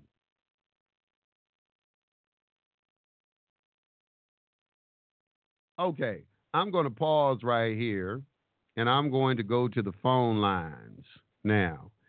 I'm going to continue this tomorrow. Okay. We're going to take up back off from compensation tomorrow and continue this. We're going to go through this entire document. because I don't want anybody making any excuse of not understanding what this document is talking about. I done read it a million and one times. And I'm going to make sure that y'all understand what is going on. The phone lines are open. You can call in. The number is 424 222 5250. Just press number one on your phone, and I'll open up the line. Let me get back to my brother up in New York. He said he wanted me to get back to him. What's going on, brother? How can I help you? What's going on? What's going on, brother? I, I'm I, I hit a wall trying to. Uh, I'm not even gonna say a process. Now, and I understand the straw man. I'm different, you know, from the entity. I, I get that. These people. Um, I'm just gonna give you a quick background. A court of charge, 2004 and I was trying to get some rights back. I'm not even gonna say it on the air, but I'm sure you understand. I was trying to get some yeah, rights I, back. I understand. Hello. Hello. Hear I'm here. Can you hear me? Yeah, I can hear you. Yeah, I can hear yeah. you now. Go ahead. All right. So I contacted a corporal here in my state. They told me I can get. I, I pleaded guilty and he, he, he gave me some insight on what I can do. He said I can contact the state's attorney and get them to reduce it uh, from a felony down to a misdemeanor and then go back and try to expunge it. When I contacted archives, because the case has been so old, they're telling me it's nothing they can do. So I contacted the state's attorney, and they said they can't reverse the decision because it's a guilty plea, and I understand that that's a contract. My question is, I'm looking at the procedures in the state. It, and it's like it's nothing they will allow outside of me arguing that fact of what you're speaking about now. That I'm not. Okay, why don't why don't you try this? This is what I want you to do. I want you to look at your criminal record as a credit report. Okay. Okay. Contact contact the FBI. You're going to have to do a Freedom of Information request and get a copy okay. of of your record. Okay. And okay. then you're going to go to the Treasury Department Okay, the, look at the Treasury Department as the credit bureau. Okay, okay. I want all these negative uh, reporting off my credit report. Okay, because these are evidences of accounts that are still open where a debt is owed on it, and you want to discharge. Now they have on on my website SPC University. There is a bond. You go to the bond section. There's a bond that mm-hmm. addresses this specifically. A lot of people have um, a lot of new people don't understand what it's for, but uh, all of us uh, that's been around a while, we know what it's for. It's exactly for that particular uh, situation. Because how those going to be, you got to understand, it's all commercial. So if it's something that's right. still on a negative mark on your credit report, it's showing that something is still owed on there. Okay, what you have to do is go to the Treasury Department and tell them to settle and close those accounts. Settle and okay. close those accounts. Okay. And that bond is called a. Uh, let me see. Let me pull it up. Uh, pull it up for you real quick. It's called a. Uh, I appreciate that, brother. Uh, let me pull it up real for you real quick. Um, let me find it. While you doing that, I just It's a- I just want to say like, oh, go ahead, go ahead, go ahead, go ahead. No, go ahead. Go ahead. What were you gonna say? No, that that right I was trying to get back. I I didn't made one of my own. You see what I'm saying? So it, it has nothing Oh, to okay. do with any any steel company and, and and you know who owns the steel company and none of this. I did it through 3D printing and all this other stuff that I, I'll have a consultation. I just want to make sure I'm on the right track with it. I know I am. Right. It's just like the real. Yeah, I know you are. I know you are, brother. Okay. I know you are. Um, it is called. Let me. Where's that bond? I'm trying to find this bond while I'm talking to you. It is a. Because I, I went to the law library here, and I went to the um um form and pleadings, and I'm looking at um the statutes that they have. I mean the pleadings. I mean the forms that they have, and it was saying that how you can get um a guilty plea, um uh, a guilt get a guilty plea uh expunged but not pardoned. And so it's it's real iffy because now I guess it's pushing me to contract because by me pleading guilty I agreed to uh Uh, when a know. guilty plea kills all, uh, this is a maxim I got straight out of a law book. A guilty plea kills all known and unknown defenses. That's exactly how it's stated. A guilty plea kills all known and unknown defenses. You plead guilty. This is why they want guilty pleas. Guilty pleas absolve them of liability. See, anything but a guilty Right. plea, they become liable. They become liable. That's why 98%, what is it, 80, 85%, 90% of the people in the criminal justice system, this is why they have such a high conviction rate because 90% of the people plead guilty. And this is also why they put a system in place to pressure you into pleading guilty. Why they have it where, where if you go to trial, you plead guilty, I give you two years. You go to trial, I'm give you ten. You know what right, I'm saying? So you see what I'm saying? Then you're arguing. Yeah. If I if I arg- say no, I'm not. I'm not. I'm not guilty. Well, you're not saying you're guilty. You're doing what is called confession and avoidance. It's called a confession and avoidance plea. Do you know what a confession and avoidance is? Let me let me read no. let me read to you real quick. Let me read to you real quick what a confession and avoidance is. It's a common law okay. plea, but you're a private man. That's what's available to you. It's called a confession and avoidance.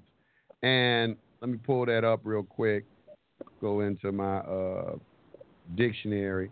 I'm gonna come out of. Uh, I'm gonna use a eighth edition Black's Law Dictionary um, to get it, and I'll read it to you.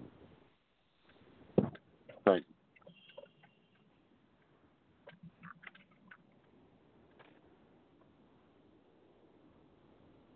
Right. Okay, I'm through the C's right now. C C C conflict. And the reason why I was bringing all that up because I'm trying to get the governor. I'm trying to see how I can box him in to do a pardon. You understand? Start, and, it, and it's start. hard because I, I, how you going to do stuff like that? Is you have to let them know you understand what's really going on too. It's like you know you document the law. You say, okay, look, I understand the jurisdiction. You start with their jurisdiction by revealing it, because see that's what right. the secret is. The whole secret is that the jurisdiction that they're operating under, which is a maritime jurisdiction. So you bring that to their attention. You document how you know that is the uh, that is the particular situation. It's come to my knowledge that this is a commercial matter. It's in the nature of commercial. The legislature has only been delegated certain authority to adjudicate commercial matters in their courts. Okay, so since this is in the nature of a commercial matter and this is some sort of uh, creditor and debtor relationship, and being that the United States and all their instrumentalities, which would be these states, these, all these 50 states in the democracy, that's why they call it democracy and not a republic, all right? Because they like little franchises of the United States. All of y'all are in bankruptcy. I, as a private man, okay, I'm a creditor, and I want this matter settled and closed. Bring, put it in their face. Put it in their face and start attracting. Let me tell you something. You ain't gonna get a lot of uh, a lot of traction in the public trying to get public remedies on something like that. Okay, you got to bring the truth to them. Okay, and through correspondence, and let them know, and then also put the Secretary of Treasury on notice that this is what you want done because he pays the bills. Because as soon as it comes to light that this is a debt that is owed, we, there's only one person that pays the bills, and that's the trustee, which is why we do these processes and set them up so the trustee can pay the bills. The trustee, he for who has the gold, he who has the gold pays the bill. makes They have the gold, right. they pay the bills. You can't pay for anything. All right, so you have credit, and you uh, that is in the form of the bond that's on deposit with the Treasury Department. You've notified the Secretary of Treasury that you're desirous to do this, and you want this set off. You want this matter cleared. You want compensation. Okay, and the Right, definition of the, the definition of confession and avoidance, confession and avoidance, a plea in which a defendant admits allegations. Right, this is what's called acceptance. Right, for value. Acceptance for value is the commercial terminology. In common law, they call it confession and avoidance.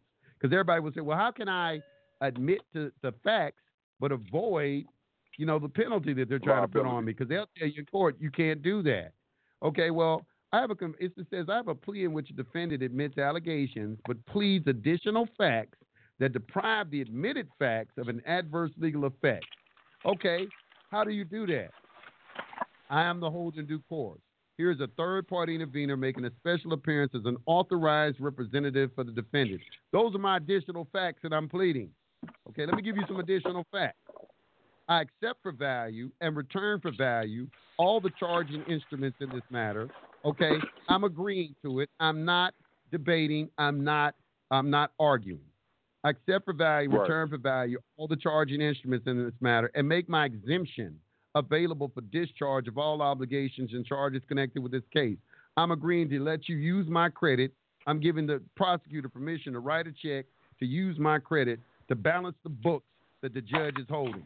Because it's not between you and the judge, it's between you and the prosecutor because he's the one that's bringing the charges.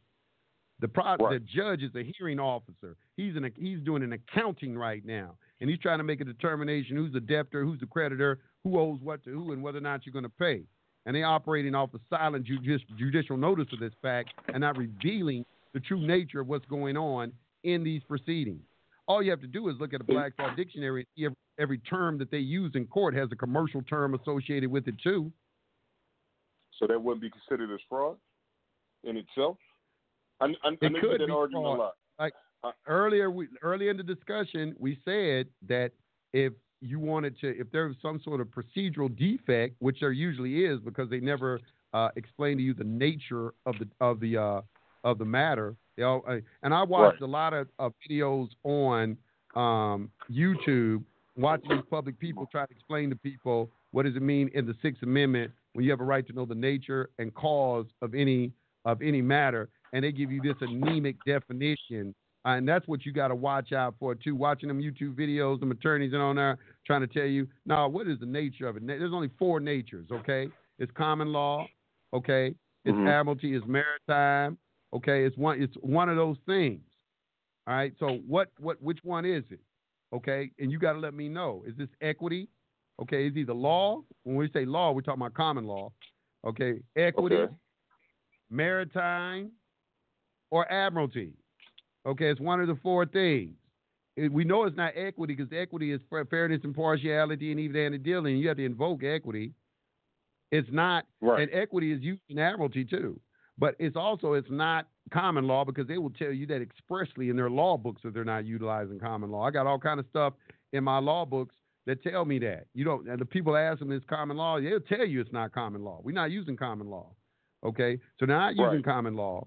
They're not using equity. The only last two things that are left are admiralty and maritime, which are Maritime. not Right. exactly the same thing. There is something a, a distinction between the two that Bouvier uh, uh, uh, sheds some light on, but they're very similar. But we're talking about some sort of contract because to bring me into this Right. particular and, and maritime contracts deal with creditors and debtors. So now since we're dealing Right. with a creditor and a debtor, this relationship exists. Okay, there's some sort of we need some sort of accounting. You know, you can bring the charge. You know, you can you know prove fraud by saying you know like for instance when they don't want to acknowledge what you're doing, you can tell the judge. You know, I request that the judge tell the prosecutor to provide the certified accounting of this matter that gives jurisdiction to this court. Or you have some people that'll come in court and they'll say, you know, is this civil or criminal? If it's a contract involved, I'll produce the contract and put it into evidence and show me I'm obligated Right. in this particular contract. That's what you hear people saying. You hear people saying all these different things. And what they're doing is they're understanding that it's maritime. It has to be a contract. Why does it have to be a contract? Because they're in the public and you're in the private. Okay. And for them to obtain jurisdiction in an Article One court, there has to be a contract involved. And that contract comes in the form of social security numbers, which are commercial, birth certificates, uh, you working at a job, uh, you using Federal Reserve notes, uh, you opening bank accounts, all these different things, utilizing benefits and privileges provided by the system. And contracts do not have to be expressed; they can be expressed or implied. Even though uh, we have here in Georgia, uh, Jonah Bay brought this uh, to light that you know it says in there that hey, I have to sign a contract for me to be subject to these things that you're doing. And where's the contract? Okay, it tells you that But in the Georgia Con- at implied least in our. Constitution. Go ahead. I, I apologize, brother. I thought you said an implied contract. It doesn't need anything to be signed. It could be a verbal It doesn't. contract. It doesn't. Implied contracts. Implied contracts are based off of conduct. You can read that in the uh, in the definition of the word. But I'll read that next. I'll read implied contract after this. Let me finish confession and avoidance. Confession and avoidance, a plea. This is a plea in which a defendant admits allegations but pleads additional facts that deprive the admitted facts, okay, of an adverse legal effect. That's the definition. Everything after that, they're trying to give you some sort of illustration. Okay, for example, Okay. a plea of con- uh, contributory negligence before the advent of comparative negligence uh, was a confession and avoidance, also termed avoidance. Plea and confession and avoidance, plea of confession and avoidance. All right, so there you have it. And then after that, you have confession of judgment, which is what they put on all your car contracts. That's why they can come and repossess your car without taking you to court. Because in, in every car contract, there's a confession and avoidance, uh, confession of judgment clause that you confess judgment Okay. already by signing the contract. And they do that on some contracts. You got to be wary of that. But let me go back now and let's look at um, uh, uh, implied contract, and that would be on that should be under contracts. Okay, and we I'm using uh, still using a Black's Law Eighth Edition, and you go to contracts. What page you? Uh, I'm on page. I'm using the uh, the electronic version.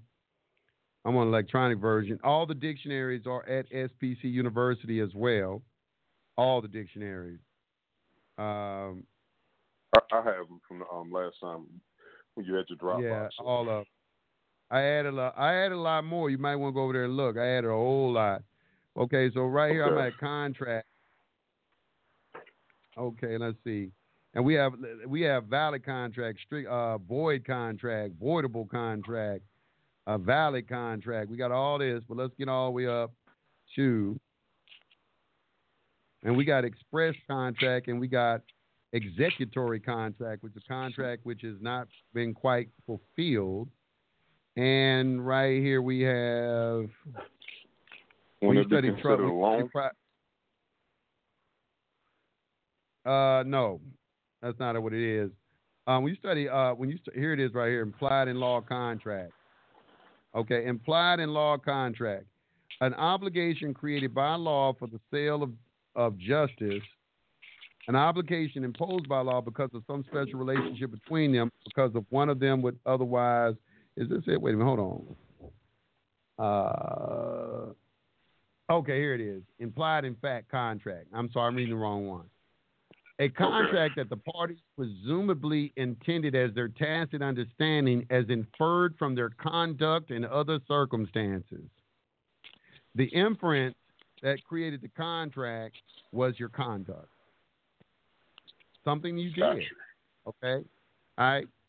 So, this is what I'm saying. People need to understand all the different forms of contracts that they are. You can be in a contract based off your conduct. This is what minimum contracts come from. Minimum contracts is a contract that is derived from conduct. You engage in some sort of conduct.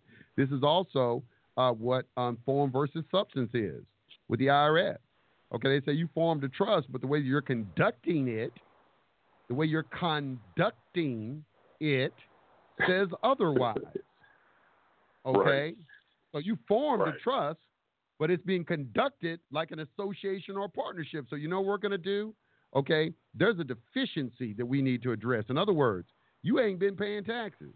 However, corporations are required to pay taxes. So how, how long you had this trust? Three years? You ain't paid taxes for three years? Well, we're going to go back three years to the beginning when you've been conducting this trust, and we're going to tax you as an association or partnership because that is how your conduct showed us that you were uh, administering this trust. This is why trust administration is so important. And this is what a lot of these guys don't understand. They don't know what a deficiency is. Okay, a deficiency with the IRS is, hey, we got to go back, charge you all the money we wasn't getting. You were sitting here operating as a partnership or an association, not no trust. Well, it's And a trust. well, do we know what you're they want, right? saying. We know what you're saying, but guess what? Actions speak louder than what? Words. Actions speak louder than words, bruh. I got that from All a right, judge I'm not- too. All right, I'm go not ahead. gonna hold the line because I, I, I know I know it's a lot of people that got a lot of questions. I'm, I just want I got one more question. I got more, but I'm just gonna have this one. The All right, judge, you- it was a victim, right? It was a victim. I paid back the money, right? But the judge is the one who, uh, you know, I guess arbitrary. I mean, uh, uh, refereed the whole scenario, and I was trying to go back and get his name and everything, but he has retired. So this is why it's hard for me to get the case open back up and all this other stuff. That's why I said I was just gonna go straight to the governor and just get him the door. But you're telling me just go straight to the FBI. Well, I mean, you know, Um, you can try the government. You know, I'm not telling you don't do that. Uh, but you know, I'm saying, I'm saying when you do write the governor, you need to uh, tell him, you know, what that your understanding of what went on. You know, you got to understand the governor is like the uh, uh, chief executive officer of the corporation. Okay, which Right, is you do for need to address state, right. the CFO. Yeah, the state. So you're writing him, Right. you let him know, okay, hey, I want this settled and closed. Okay, settled is one thing, closed is another. They're settling the matter, but they're not closing it. They're leaving it open. Okay, and they're still drafting on it, utilizing it, probably still out there trading on it. Okay, and you want that stopped. You want that put to a stop. All right. And so just con- I'm I'm gonna contact the FBI, get get everything. Yeah, they want your name. fingerprints. So go to a, like a um a a a, a uh, um, UPS store. In the UPS Mm-hmm. stores, they have finger they have fingerprinting. Okay, they don't have it at all of them, but just find out which one they do it at, and go get your fingerprints done first, because that's what the uh, that's what the uh, FBI is going to want, and then send them in a Freedom of Information request along with those identifying documents that they're requesting, and they will return everything that they have on you. Okay, it's like a, uh, what you're doing is essentially getting a credit report. Okay, and it's going to have everything on there that they got about you. You want everything they got, and it's going, and, and then you start going through there, and then see because you need those account numbers. Those case numbers are Right. account numbers. All right. Right. So you need those right. account numbers, and you want those accounts closed, and that's what you're going to direct to the Secretary of Treasury. He has to be able to locate those accounts. So you need those numbers first on everything So- ever happened in your life. So don't go through the comptroller of the state. Go straight to the treasury. You can go through the comptroller. You know who to go. You know how you know who to go through by reading the Federal Reserve Act. Right. The Federal the Federal Reserve Correct. Act is a trust. It's a trust indenture. Okay. Read the trust indenture and then go read the Federal Reserve Act. Okay, it's outlining. It's, the, it's they're declaring a trust, and then they are allocating the duties of all the officers of it. What they who who will do what and what will do what. Just read it. The Federal Reserve Act. That's how you know, because they're in what bankruptcy. So they're in bankruptcy. Right, they right. created a you know you know, you know what I'm saying. a trust. Check out what they're doing. It, it uh, see this is the thing that's beautiful about trust. A trust can take on any form, and it doesn't have to be called a trust to be a trust. And they use that to the utmost. You have to understand what a trust the is to, be, to know you're looking at a trust. Right. Brother, I appreciate it, man. Uh, are you still doing consultations or you holding off?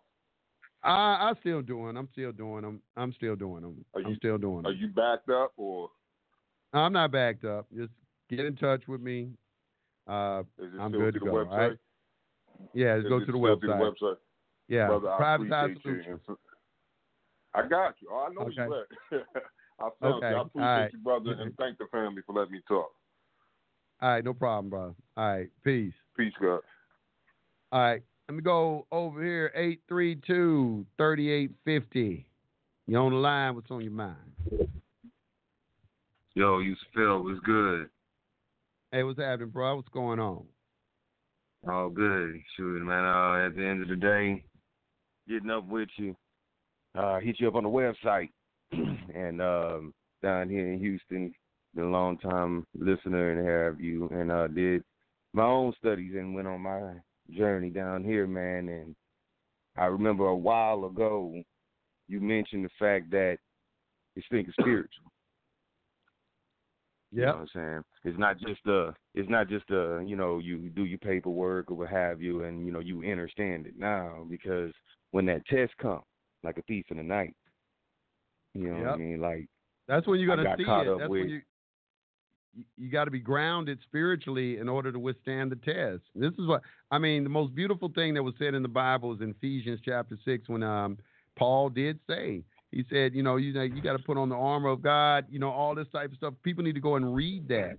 He said we're not dealing with flesh and blood. We're dealing with principalities, evil in high places. You know what he was talking about and everything. You got to put on the armor of truth and you got all these different things he was saying. That was some real shit he was saying. Now, that was I'm, I'm not a big fan of Paul, But that right there, that verse, he spoke the truth on that right there. Absolutely, you know what I'm saying, and and you know, and and you know, like I said, I've been a long time listener, you know what I'm saying, and and you know, p- participator in the uh, participant in the uh, webinars and stuff like when you first did the trust uh, series and what Right. have you. So you know, Right. done all of my diligence and you know into the past, Pastor Tony King, the Gene Keatings, you know, Dave Myerlands, you know, J.T. Bay. So you know, even did my authentication. I've gone through the whole process Right. like completely for the most part, outside of the uh uh, you know, letting the, the vital statistics know and, you know, things of that nature. But UCC filed all that. But where, where I'm coming Right. from in the spiritual aspect of it is, and how it comes, that test comes in the thief of the night. You know, you can't have certain types of information universally, and the test on that information doesn't show up. You know what I'm saying? You got to have a test. If you're studying, if you're getting up on knowledge, there's going to be a test. And Right. one night, shoot, just a couple of weeks ago, you know what I'm saying, dealing with HPD, got pulled over, you know what I mean? But, you know, knowing what I know now in the law, reading the Uniform Bonding Code and the, the, the Texas Business Code, Motor Vehicle Code, all of these things, knowing where I stand with, within all of those acts and codes, me as a man, and claiming not just my nationality as an Aborigine or an Indigenous American Indian, however, I'm looking at it from the perspective of what you put me on, which was come here. That's what it's all about. It's not care what your nationality is, man. At this, That's it's not, political. not the police officer pulling That's, you off. that's, you know? called a that's called a that's a political question. That's why you see the Moors. They'll say they have my political status. You'll see them put that in their Right. documents, and they're correct in saying that. I'm not saying they're not correct in saying they're correct in saying it, but it's not political. This is not. There's not. They're, they're, Right. they're talking about something else. It's commerce that we're dealing with right now. It's not a question of po- politics. It's commerce. It's contract. It's dealing with contracts and commerce. Right. So in my situation dealing with HPD, um, it went live. I actually sent you an email on the site, you know what I'm saying? But, you know, like I know enough to, you know, do what I need to do. But maybe, you know what I'm saying, getting into the detail detail because this thing went all the way up to the Attorney General now, you know what I'm saying, on the HPD side with the internal affairs. So, you know, from Wow. the affidavit that I sent in, um, I sent it to the Secretary of State and you know, like, cause I know the protocol, I know procedure, and and it's like, yeah, I think you said this before. It's like, man, why are you gonna talk to certain people all crazy and wild, you know, that don't know what you're talking about? If you know what you're talking about and you stand on your circle and square, at the end of the day, the the truth is gonna prevail out of that. Well, Yep. in my specific situation, it was, you know, a, a, definitely a racial profiling type incident, and you know, I confirmed with the officer if it was uh if his body cam was recording. He was like, Yes, it is. And I said, Well, is it okay if I, you know, pull out my cellular device and record as well? He said, Sure. So thing is, is that if you be pulling me over for a moving violation and I'm in a half half the car is in the private side of a driveway and and half the car is in uh, the public street because I was about to back in and they just pulled up on on the right side of me, then how is it that you pulled me over for a moving violation and you don't have them lights on me right now? Well, Andy Griffith and Don Knotts decided to, you know, push the issue and start to accost me. And basically, you know, I start I called 911 at that point. Sergeant came, everything. Thing is, is that it took them the silver bullet to your rights. You know what I'm talking about? Right. I know it. Yeah, that document. Okay. Okay. I've seen that work That's- three different times, brother. That is a do not But this detain. time I got the original do. That's the original do not I got- detain list where everybody everybody start coming off that do not detain list. That's where it came from. That silver bullet to All your right. rights. I, I'd been and Well, got- all this stuff got for years. Like I've got Go. I got that from you off top. You see what I'm saying? I got that part from you like three years ago. Right. I actually right. did it. And, And it worked. man, I got pulled over three times, two HPD units and a constable, and they just let me roll. These two clowns decide to push the issue is at night, and I read on the American jurisprudence that in the common law, you're not even supposed to arrest nobody at night or on Sunday, but neither here nor there on this situation. Um, they took my ID card, passport, and nothing came back, and it confused the shit out of them.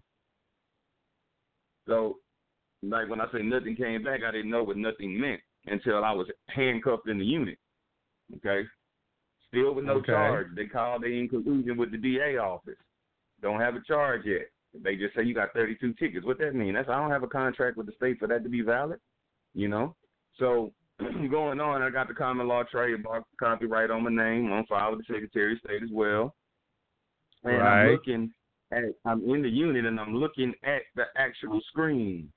And the screen for when they swiped my passport was just completely black.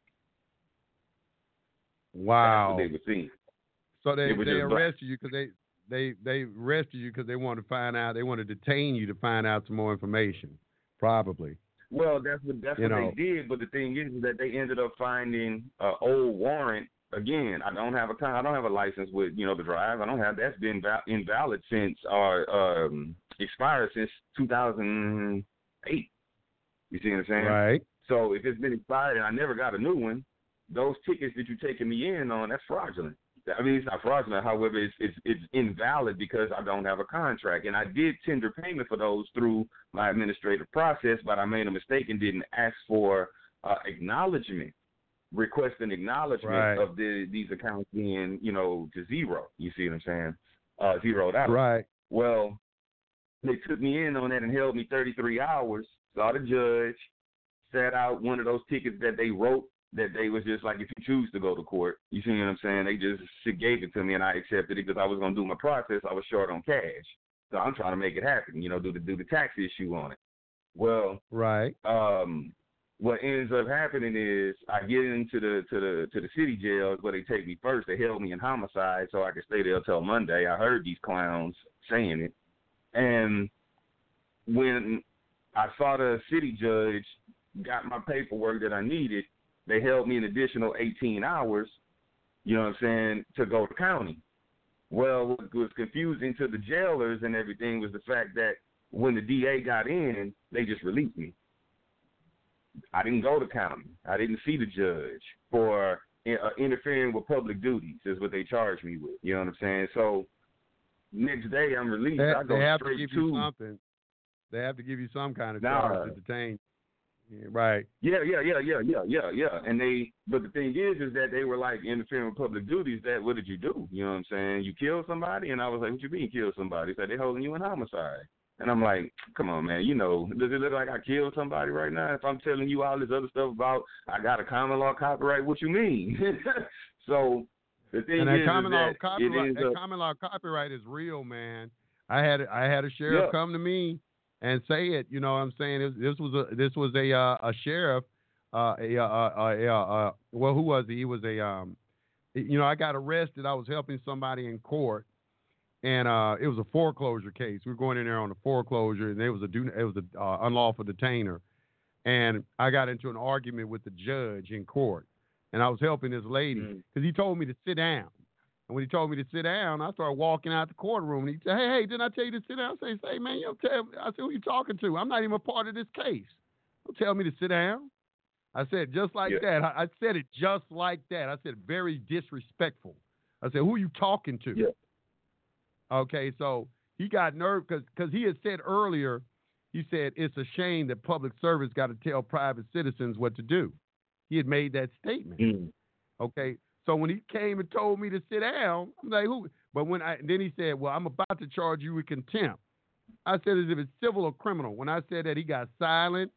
He had this look of fear on his Hmm. face, and then one of the and then one of the sheriff deputies walked over and said, "Sir, sir," at uh, they didn't grab me or anything like that, but they kind of like directed me to the side door where you know where they arrest people. They take you know in the courtroom, how they got that side door where you go. Uh, they take you to. Yeah. So he took me. So he took me back there, and then it was a brother who uh, who was arresting me, and he was saying, "I need to take off your shoes and your belt." I said, "I'm not taking off anything." He said, Yeah. "You don't have no choice." I said, "Yes, I do." I said, "Go get your supervisor." All right, so he goes to get his supervisor, and for some reason, they, I think they were they were already kind of like, "Man, who is this cat?" And um, so he didn't argue with me. He went straight and got his supervisor, and an older white gentleman came, and he was so respectful to me. He said, um, "Sir," because I was in a suit. I was suited up. I was in a suit. Mm-hmm. I had my leg. I was sitting down waiting for him to come. I was sitting on the bench with my legs crossed, uh, you know, reading and everything, like I wasn't worried about nothing in the world. And uh, he came up. He walked up to me and he said, um, "He said, sir, the first thing that I want to say to you is that I, we are public servants and we're here to serve you." This is verbatim what he said to me. I'll never forget what he said. Mhm. He said, um, "The first question I want to ask you is, is your name copyrighted?" Fucked me up. Man. Fucked me up. the first thing he said, this is in Gwinnett. Anybody want to know where we're at? We were in Gwinnett, uh, the county of Gwinnett here in Georgia, and and their courthouse doing foreclosure. And I said, um, and I said, and this is what I said to him. I said, I said that's very astute of you. I said, yes, it is. He said, well, okay, well, the next thing I want to ask is, can I get some personal information from you? And then I said, no, you already have my name and you have too much information, and that's too much information. And he said, um, well, sir, we have you back here detained, and we have some insurance concerns that we have to address. And then I said, well, you wouldn't have any insurance concerns if you didn't have me back here illegally and unlawfully. Y'all don't have no right to have me back here in the first place. He said, okay, okay, okay. Sit tight. I'm going to go out and talk to the judge, and I'll be back. He left. I sat there probably probably about 30 minutes because what was happening is the judge was getting ready. They had a full courtroom of people and and, and uh, unlawful detainer. When he came back, he said, "Okay, the judge will see you now." He said, "But I have a suggestion for you. Be nice." That's what he told me to be nice. So I walked out. Mhm. When I walked out, they had five sheriff deputies. The courtroom was clear. The only person that was there was the Hispanic lady. She's on my Facebook. I can get her. I'll, I'll see if I can get her on the show and see if she'll co-sign everything I'm saying because she was the person I was helping, and she's a friend on my Facebook. She's an Hispanic lady, and um, Mhm. I said, uh, so they brought me back out, man. And, man, it seemed like they were, they wanted me to stand in a certain spot in front of the judge. You know, he was sitting up on the bench, stood right before him. Uh, this is in front of the tables and everything. You know, the tables where you sit in court. Uh, we, I'm standing in Right. front of those tables. They got like five officers, and they are are all around me in a circle like a five pointed pentagram. All right, they standing around me like a five pointed pentagram, like five sheriff deputies. Okay, and the judge told me he said, um, he said, uh, Mr. Jones, he said, uh, I could charge you with contempt, and we can go back and forward with this for the next ten days. So he let me know how long he could hold me for contempt. And it tells you that in the Bible, in the book of Revelation, that they will hold you for 10 days. You know, be hmm. faithful unto death, and I'll give you the hmm. crown of life. It tells you this. He said they will arrest some of you and cast you into prison and hold you there 10 days. Think about the book of Revelation. All right. So I hmm. said, he said, he said, he said, I can hold you for 10 days and we can go back. I guess what he meant back and forth. He said, I, I'm going to bring you into court every day until you, until you apologize to me. That's what he, because all he wanted was an apology. All he, for saying what I said in front of all those people. And he said, I don't want you to say anything else. All I want you to say is number one. All I want you to say is number one or two. One, you apologize. Two, you don't. Just say one or two. Don't say nothing else. And I didn't like how he was still trying to control me. So I so I said, because you know it's this thing, you don't never follow the directions of the judge. So I said, um, Yeah. I'm sorry, sir. What was your name again? Because the most powerful question that you can ask these people is what is their name? All right? Give me your name. Because you need a name to put on a lien, to put on a charging instrument, or whatever you're going to do, you need a name. So that's why they hide Yeah. things and everything. What is your name? When I add, when I said that, I, I did it to him and threw him off, and he got, I saw this look of fear come across his face. Then he caught himself. He said, "Well, okay, since you're not going to do it," and then I said, "Ah, okay, okay, I choose number one. I choose number one. I chose Right, number right. one." And they, you know, because I ain't finna, you know, go back and he, all he wanted is an apology. You know, I get the hell up on out of there. But I was letting him know. And then after I did that, I told him, I said, you know what? I said we would not have to have gone through this if you wouldn't have let me on the case. Because before the case, I asked him. I said, look, I'm not a party to this case, but this lady don't speak English very well. Is it okay if I stand up here with her and go back and forth? And and he said, yeah, fine, because he was pissed off that he wanted to know who was drafting these pleadings challenging these foreclosures, yeah. and I challenged it. And he was asking her, well, who wrote it for you? And, and all she was saying, I don't speak English. I don't speak English. So then he asked, who wrote this? I said, I said, that's not germane to this case. We're not here to talk about who wrote anything, okay? It's filed, okay? And then that's when he told me to sit down, and that's when I went to go walk out. And then we got into the argument. So then that's when I came back and I told him, I said, look, we didn't even have to go through all of this. If you didn't want me on this case, all you had to do is tell me no. And he just looked at me, yeah. and then I turned around and walked out. When I walked to the back of the courtroom to go out, the doors were locked, and the phone rang at the desk, and he picked up the phone and put it to his ear and didn't say a word, and just listened. Whoever was on the phone was talking to him, and all of a sudden the doors popped open, and then I, I walked out. That's exactly how it went down, and it was based off of is your name copyrighted? I'm telling all of y'all this. I didn't think that copyright yeah. really had any type of um you know, I'm like, okay, you copyright your name because you know you see these arguments where people say, well, do you have a right to copyright the name? Put in a uh, common law mm-hmm. copyright and things like that because it's a common law copyright is what it is. And they say, well, it's not your right. property. You can't. Well, what you're doing is you're copyrighting your private name. That's your property. Your name that your mother gave right. you at birth is your property, motherfucker. What are you talking about? I can't copyright my name. Exactly. So that was the only that happened to me, so I'm passing it on to all of you. Copyright your fucking name.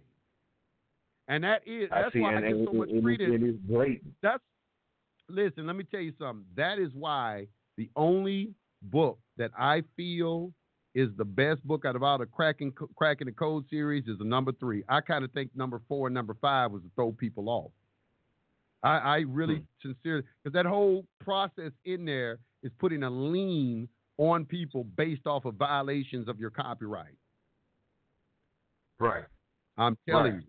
I I'm telling you, man. So this, you know, that's why, and that's why I sent you that email. You know what I'm saying? Because I knew, like, I sent you that email through the site because I, like, I hadn't, you know, I've been, you know, just grinding, you know, in the business side outside of this private stuff, you know, and what I do for income, but. Um, um, I hadn't been to the site since you, you know, did this new one. I was like, okay, I see you done upgraded on them bars. But um, at the end of the day, I was like, well, let me just shoot the email out and see. But what has transpired since me sending you that email to now is just so interesting, man. Like I walk in the HPD, all, a few officers giving me like them daggers, you know what I'm saying, and then a few of them like uh, uh, hey, sir, how you doing today, sir? Like, you know, just real respectful and everything. Treat you very and respectful, you, and that's what I tell people. When you start sending your correspondence, um, at first it may appear like nothing is happening, but something is happening between the behind the scenes, and they start treating you yeah. differently, uh, giving you more respect, and they won't say what it is, but you'll see that right. there'll be a change. You come court one, one court one day, judge cussing you out, come in the next day, ah, oh, Mr. Jones, how you doing today? you know, and all that. Because right. I'm gonna tell you, right. there was a guy. There's a guy, and I always remember this. I always remember this. He said, "If you're a real sovereign," he said, "they don't fuck with real sovereigns." Hmm. He said. He said, "You got fake sovereigns out there, but a real one, they ain't fucking with." Okay. Right. Like you know, I'm, you know the, the, the, the sergeant, the sergeant that came to the to the to the scene he looked at that ID passport card, and you know those that you know may listen to this later, man, that shit is real. He looked at it, didn't know what the hell it was, and was like, "Hey, uh, this could be a forgery." I said, "Man, you claiming that the United States government issue ID is a forgery?" So literally, I was literally at the domicile about to back in how they came up on me. You know what I'm saying? And I was like, "Man, I'm domiciled right there in the back. You go get my common law. She'll come out and show you my passport book." bro, I'm already in the unit, handcuffed at this point. You see what I'm saying? They still right. talking about but he ain't real and all this other stuff, and they making up charges. In my common law, she heard what they were saying while they were saying they're trying to figure out how to charge me. You know, and I'm like, man, these niggas some clowns. These officers, some of them are intelligent, respectful. They're some making... of them are just some bumbling fucking idiots. Okay, because because they have to have charges to make money That's how they make money. A charge is a lien, and that's how they that's how they create revenue for the municipality. So they and they want to do it primarily off of you know uh, you know what they feel. They feel here's how they feel. Okay, they feel if you're not a taxpayer, okay, an attorney told me this. Okay, when you're not a taxpayer, you are not. They don't like to fuck with taxpayers. Just like people will say, well, they don't arrest businessmen. The reason they it's a hard to arrest these billionaires and people like that is because they provide industry, and the SEC Right. will tell them, do not fuck with our businessmen. Okay, they don't fuck with them because they provide a, a industry and revenue. Why would you fucking cut off your fucking feet? You gotta. I want people to understand this. Okay, this is why I'm telling people to get businesses and to start engaging in commerce and doing things like this because it gives you a different status. We are dealing with commerce, business, Yeah. okay, taxes, okay, revenue for the state. Okay, if you're not producing anything, you're you're considered something of a public charge. In other words, you're not doing anything. You're not giving us any money. You're not a taxpayer, so we not get something out of you. And the only way we can get something out of you is you charge you for something. Right. Okay, this is what's Right. going on, and this is why they fuck with people and hunt people down and all of this. And they instructed, you know, write tickets. You can tell when the uh, damn sergeant and told them to go out and write tickets because you driving around town, police out every fucking where at the end of the month. Everywhere. they are making Yeah. making revenue for the state, and this is what this is all about. Don't don't get confused.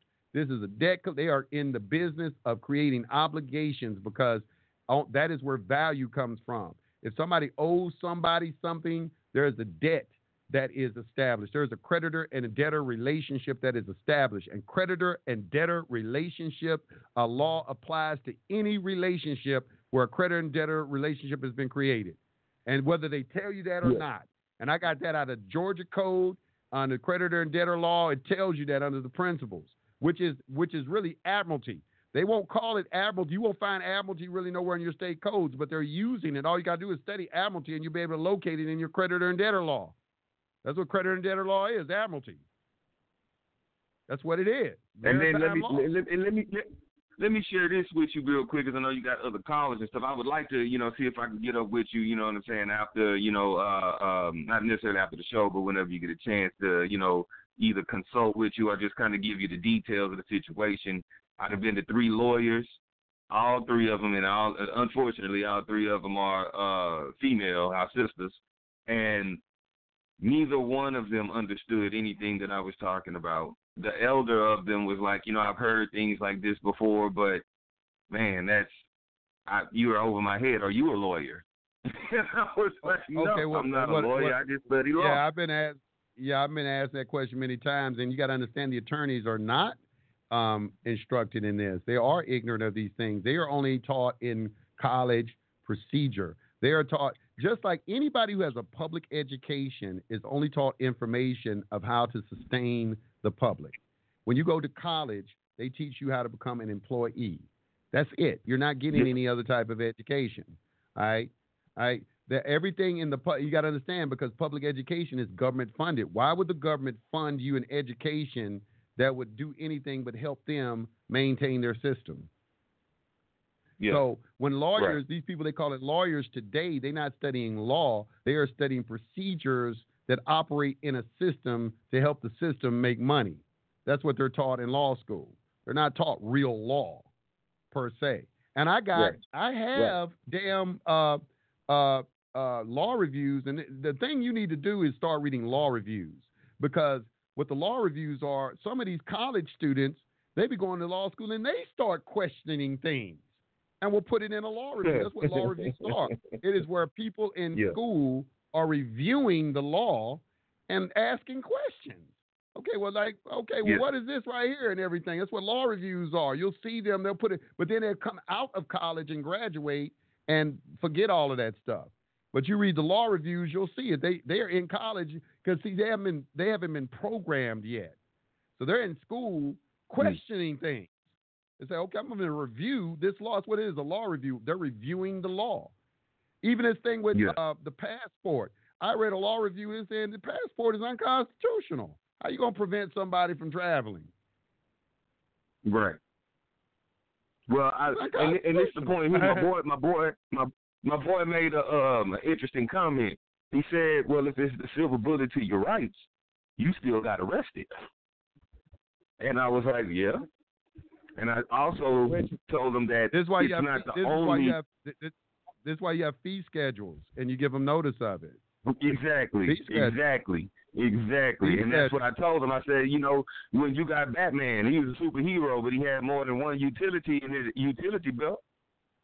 You don't just depend on right. one weapon. They have handcuffs, they have guns, they got tasers, and then they get trained in certain hand-to-hand combat depending on their level. You see That's what I'm right. saying? So Hey, I those got- are different I got- utilities. Y'all, y'all all know I got two very good friends who are in law enforcement. One with GBI and one with uh, uh, the uh, the sheriff department, and they, you know, they cool brothers and everything, but you know, their life is about going to the gun range, getting training and shit. I see what I be seeing. What's up? You know what I'm saying? I'm like, you know, it's a, Yeah. it's a different mentality that you're dealing with.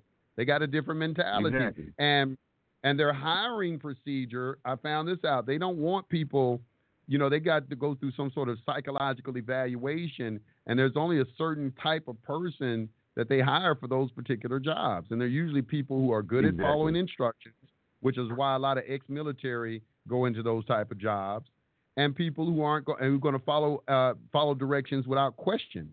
And they don't know the law; they only know procedures. See, they've been they've been given a procedure to follow because the procedures are put in place so there aren't any constitutional violations.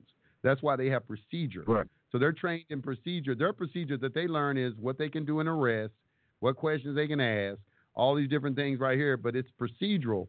So, like for instance, I saw um, a situation where so I think somebody got beat. Yeah, somebody got uh, yeah, a, a, a guy had beat a black girl at a public school, and it, it made big headlines. Okay, the officer got fired, but the but the uh, sheriff told why he got fired. He didn't get fired for beating the girl. He got fired for not following the correct procedure. Right. Right. Understand that. And that's why, and and that's why I wanted to chop it up with you. You know what I'm saying? Uh, at a later date to get deeper into it, not on air, because certain things I, you know, I just, you know, I know now. You don't just go on, you know, live with it, but you know, in a private. But just to add this real quick before I let you go, the officer, one of the officers, and into what you're saying right now, he said, okay, so you one of them. We had this class before. Uh, what is it called? Uh, uh, the sovereign. Uh, and I said citizen. And he said, yeah, yeah, sovereign citizen. You one of them? I said, no. And I handed him my affidavit of identity and uh, truth and fact and reservation of rights, and then my passport to identify myself and who I'm here to see. Man, dude ended up about a week later taking me out to eat, and because he wanted to know more, he felt like if officers could, you know, understand better a person I like myself and maybe I wish they would because see, they're giving a lot of propaganda. They keep referring back to this Jerry Kane incident. That's the only incident they can refer back to. They say sovereign citizens are dangerous. First thing they show is the Jerry Kane incident. That's the only incident that doesn't happen. All right. yeah. You know, and then they'll talk about the Montana Freeman. I posted that on my internet. They talk about the Mon- Montana Freeman. That is propaganda. Go and listen to the Montana Freeman tell what really happened in that situation. Okay, this Yeah. dude, it was a it was a Yeah, tax that. case.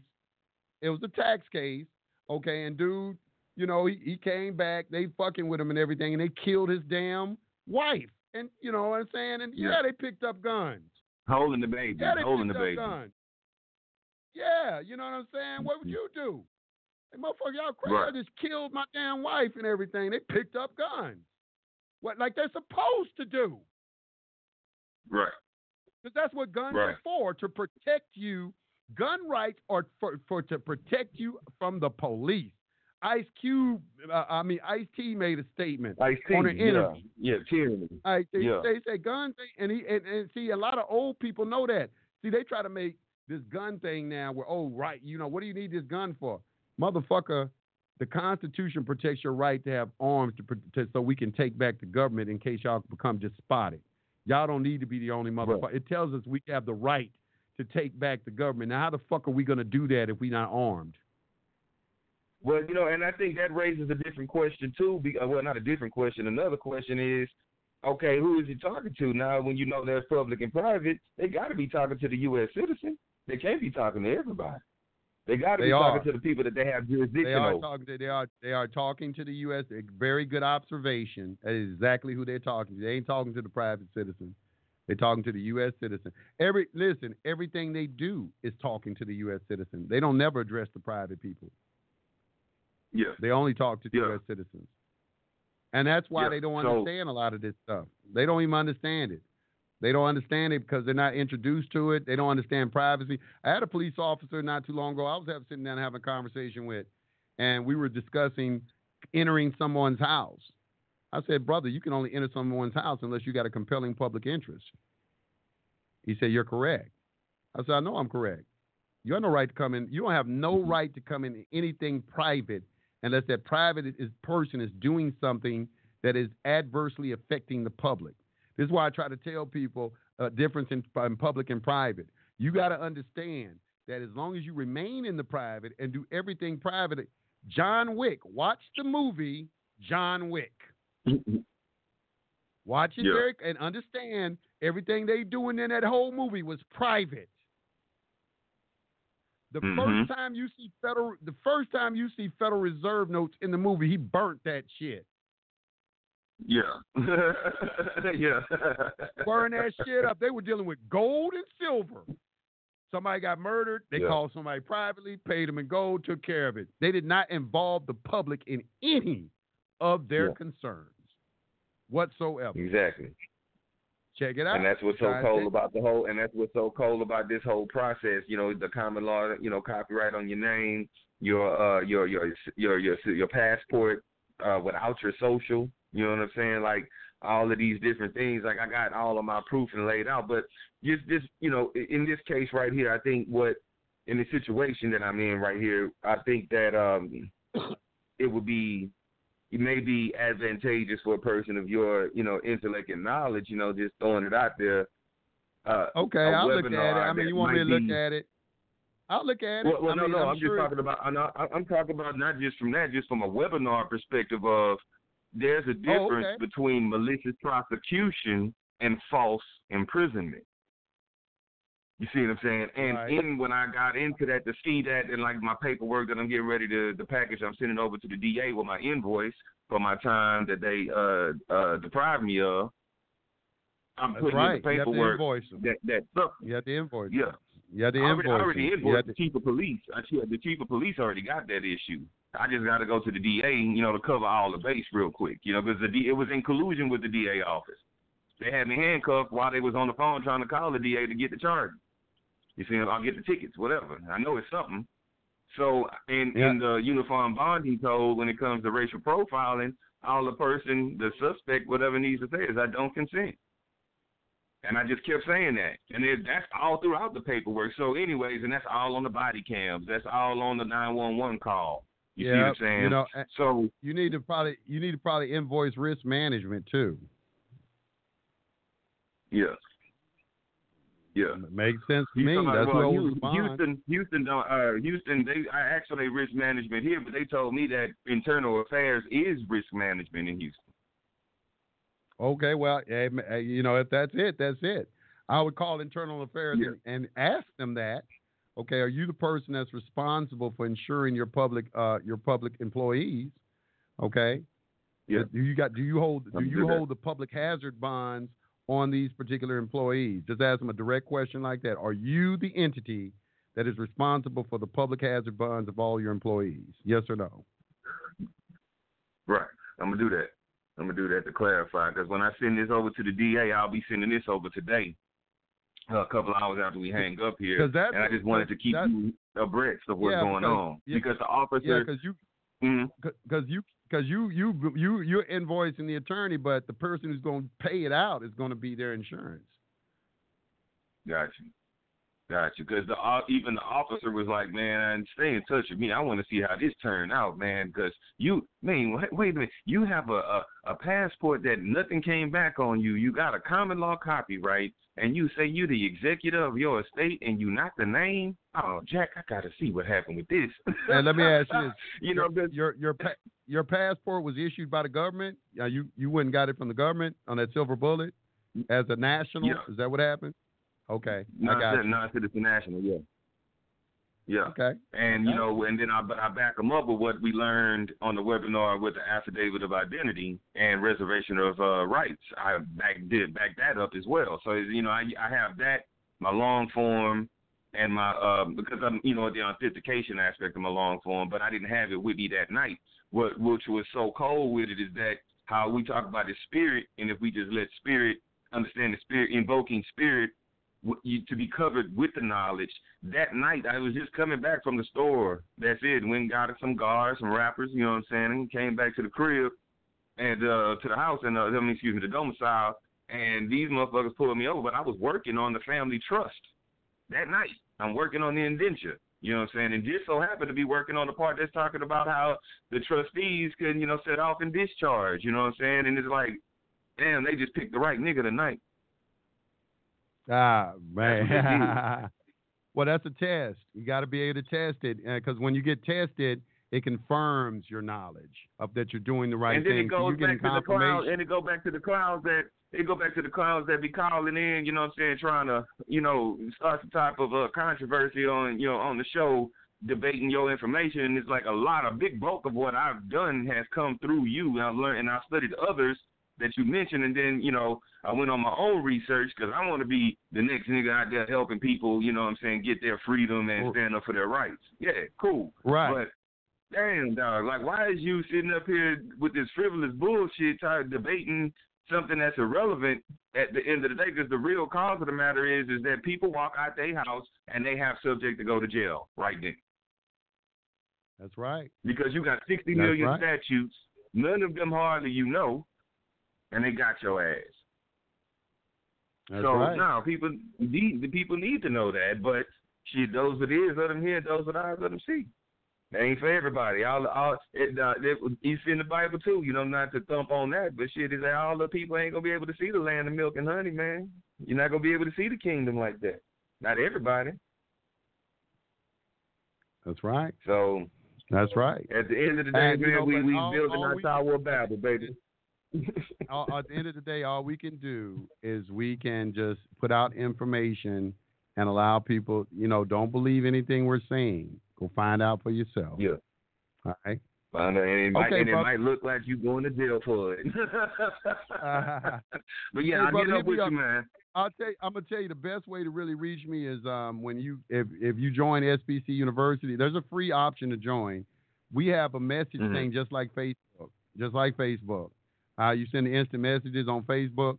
That's the best way to reach me because Yeah. I'm always on my website working on the website. And if you just want to send me a message, that's the best way to reach me because yeah, that's the fastest way to get the quickest response is through doing that. Got you. We'll Okay. do. We'll do. Yes, sir. All right. Peace to the God. Okay, man. All right, peace, God. All right.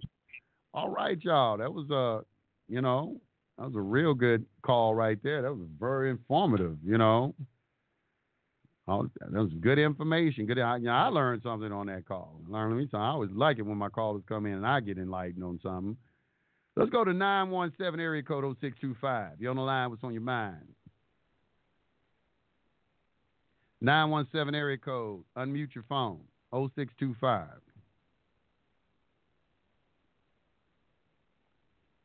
Okay. I get 917 area code. Going once, going twice, going three times. 917?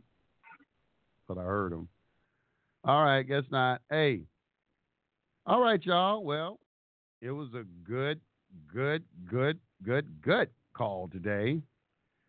I'm going to end the show right now. Tomorrow, I will be back on for part two of this series of creditors and their bonds. We're going to continue the reading. Uh, if you want to see that document, you can go to my Facebook group. Uh, it's the High Frequency Radio Facebook group. You can go over there and join. We have documents over there. All these documents you see, they're there. They're also located uh, at the SPC University website. As I said, there's a free option, and there's also an option. The free option, you're not going to get to see a lot of videos or anything like that. However, if you get the silver option, you will get access uh, to our archive library of videos. I do have a option where I allow you to join for five dollars for one day, okay, and so you can kind of see what is going on for five dollars, and then after that five dollars a month. It is worth it. It is a value. Uh, there's a yearly membership for $250 where you have access to all of this information for the entire year.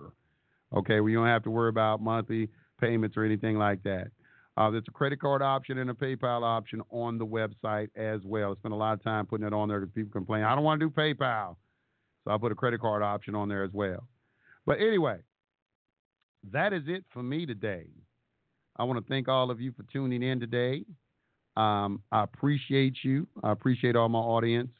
And uh, make sure that you are confident enough to handle your own commercial affairs. My name is Yusef El. This is High Frequency Radio. Peace to the gods.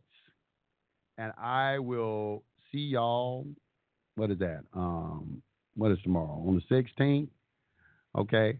I'll see y'all on the 16th. Peace, God. You're, you're, you're listening to Yusef El on the baddest radio network on the planet, High Frequency Radio. Cause, cause, cause, High frequency. Yeah. Yeah. Sync up. Sync up. Sync up. Already. Already. Yay. I get up with the frequency each and every morning. Thanks, practice gratitude, commence brainstorming. Live, awake, excited. New day, new me. PSA, courtesy of JRE and Scott Free. Too many folks shallow, scared to drown in the deep end. And I ain't pointing fingers, best believe I was one of them. The pain I was numbing it, self inflicted punishment. The streets I was running in led me to consciousness. Yes, they can steal my flows, but can't block my shine, baby. You see my glow? Now I live in the light, radiating love. Son, you're a star as below, so above. Am I too metaphysical? Are you over analytical? So many situations get critical. I'm a warrior, survivor is an understatement. Started subterranean, now we in the cosmos on some milky wavy shit. Sun kissed, melanin rich, health is wealth, we live abundant. Connected with the oneness, I'm off my dumb shit. I bring to you substance more specific. Life is synchronistic, all is energy, fact. Over fiction when I rap. That high frequency, yeah, we on that. Sync with the most divine, catch contact. Physicality beyond that. High frequency, we on that. Mind over matter, thoughts not scattered. Both stars co-creating, spiral up, no latitude. Heaven or hell, can you leave a trail? The higher low polarities, the vibrations, they all real. Day to day, just hoping. Going through the motion. Staring at the doors. Who could ever get this open? Uh-huh. Till I uncovered the secret to keeping it real. I got in touch with my soul. Expand my frequency field. We play and follow the leader. The leader ain't going nowhere. That's why I'm living my life with a sovereign mind. All I want in this world is to spread love and greatness to you. Using my music for we out of time. So for the divine, I'm doing my due diligence. Giving some peace to views that's too militant. Doing it different, I got purpose and position. Feel the vibration, transmission is the mission. Need you to listen to these words, my dude. I swear my third eye got a bird's eye view. And do you wanna sync up? Cause I do. Surfing this wave, follow as we ride through. All is energy, fact. Over fiction when I rap. That high frequency, yeah, we on that. Sync with the most divine. Catch contact. Physicality beyond that. High frequency, we on that. Mind over matter. Thoughts not scattered. Co-stars co-creating. Spiral up, no latitude. Heaven or hell, it's in you. Leave a trail. The higher and low polarities, the vibrations, they all real. Let it marinate, cause this is very great to every state. The burden on my back, well, I carry weight. High frequency, high power, free spirit. Talking to the man upstairs, and yeah, he hear it. Man, I'm riding the wave, inspired by the days when we sparked up. That was the light of the haze, but now I'm synced up. Yeah, my drink's up. Am I drinking again? Well, you know, yeah, the gig's up. Freedom ain't free. Believe them, they not me. The oppressor knows my melanin rich, and I'm scot free. That means I got away. BS, not today. Stop and say, we good. Okay, no more drops today. This the high frequency, they gon' feel this. Still with optimism, but still, I'm the realist. They gon' feel this. Yeah, real quick. Bring the chorus in. That's real shit. All this energy, fact, over fiction when I rap. That high frequency, yeah, we on that. Sync with the most divine, catch contact, physicality beyond that. High frequency, we on that. Mind over matter, focus, thoughts not scattered. Co-stars, co-creating, spiral up, no latitude. Heaven or hell is in you. Leave a trail, the higher and polarities, the vibrations, they all real. Yeah. Frequency radio, yeah, we on that. Peace, brother Paul Savage out. You already know. You are locked in, tuned in live. High frequency radio. Radio, radio, radio. Sync up, sync up, sync up, sync up, sync up. Sync up. Sync up. Contribute. Say something. You want me to say something? Fine. I'll say something. You. You people. You're not a race. You are a virus. You destroy the world. Everything beautiful you poison. You drag us from our homes. You rape our daughters, murder our sons. You crack our spines and do all you can to break our will. You stab us. Then you put the knife in our hand and tell us it's our fault. And if you don't do it yourself, you stand by, close your eyes, and pretend there's nothing wrong. And then you pray to your God to silence our screams so that you can enjoy the happiness that we built for you with our blood. But it's not your fault. It's the only way you know how to be. And the only thing that will change anything is if another virus comes along and does to you what you do to us. And I hope that happens very soon.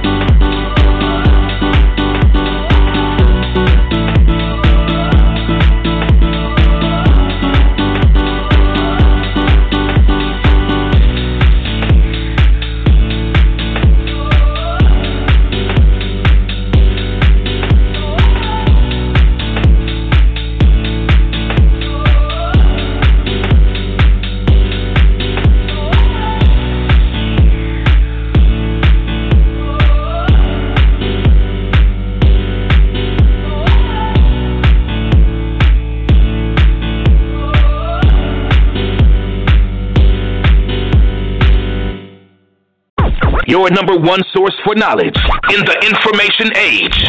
High Frequency Radio Network.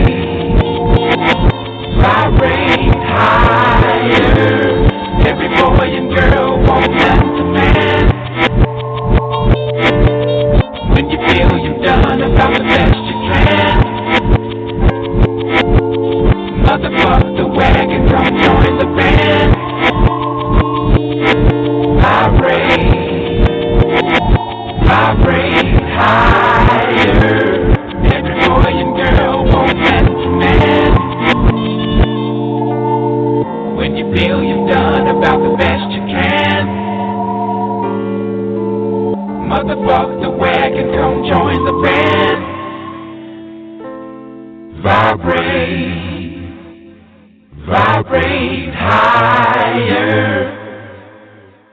Real talk, real people, real radio. High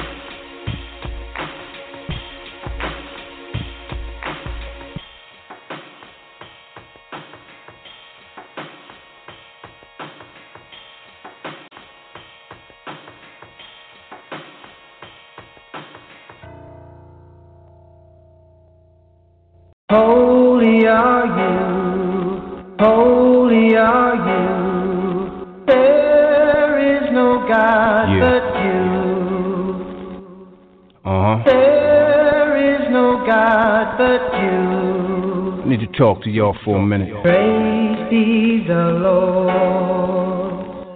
Get serious for a minute. Holy are you, holy are you.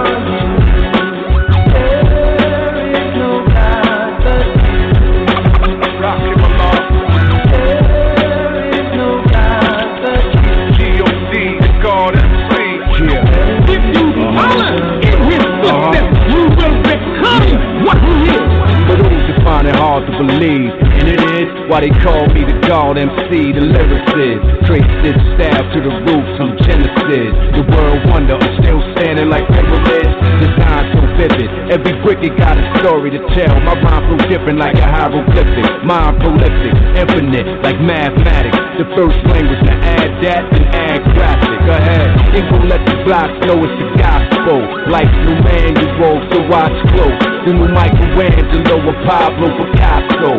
Prepare to show you the cosmos and rock flows. Even my lyrical metaphysical with discipline will help you get to your spiritual pinnacle. You find your mind too far fetched for it to fathom. I bring the darkness to the light, such an atom. It's like watching a Big Bang theory emerge. I take titles, spawn them to a billion words. They want a clear view. From the farthest in the darkest corners of the universe to a corner near you. A barrel and ghetto apparel. Stay flamed up, Fort Knox display. A modern day King Tut. Rap tight, rap like I've been preserved in time. Spit the holy water touch it to turn it to wine. It's the flow.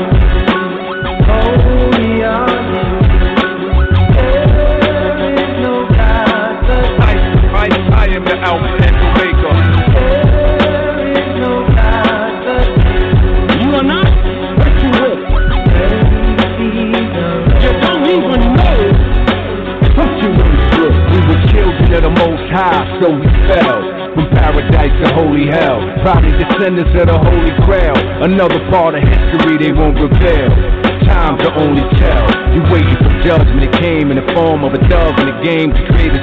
It's blood in my vein. The chemical is identical. We one of the same. With seven letters in all three of my government names. Walk on water. Nah, neighbor to Jesus is the parable to make followers and readers believers from Egypt to Budapest. Rock him as the truest left. Understand the scriptures like the minister Louis F. I told you who God is. You ignore me like most the prophets. Jesus, Solomon, Abraham, Moses, and Muhammad. I told the scholars would fulfill the broken promise. I speak the predict the future like Nostradamus. Like revelations, I'm hoping my quotes fulfill the seven spirits of God when I open the seal. Interpret the Holy Quran. These flows of God translated to raw and decode the Bible. On the elders in the mosque made songs and the laws. The seven churches, the synagogues, it's the Renaissance. In the bronze, like the Messiah, rocking my laws. About to reveal a bigger secret in time, man of God. Holy are you,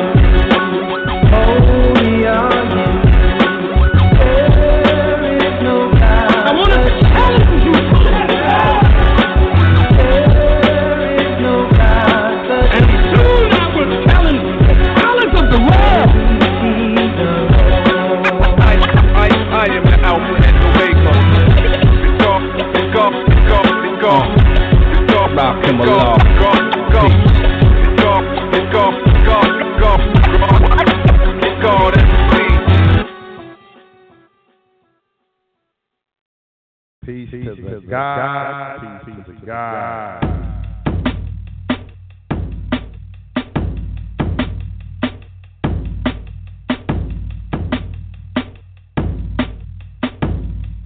You are, you are, you are, you are, you are, you are listening to High Frequency Radio. High, high, high, high, high frequency radio.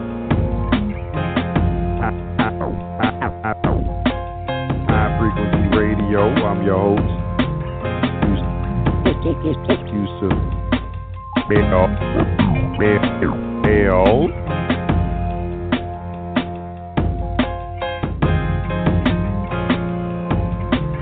Welcome, welcome, welcome to another edition of the Natural Long Hour, y'all. natural long hour, y'all. Natural long hour, hour y'all.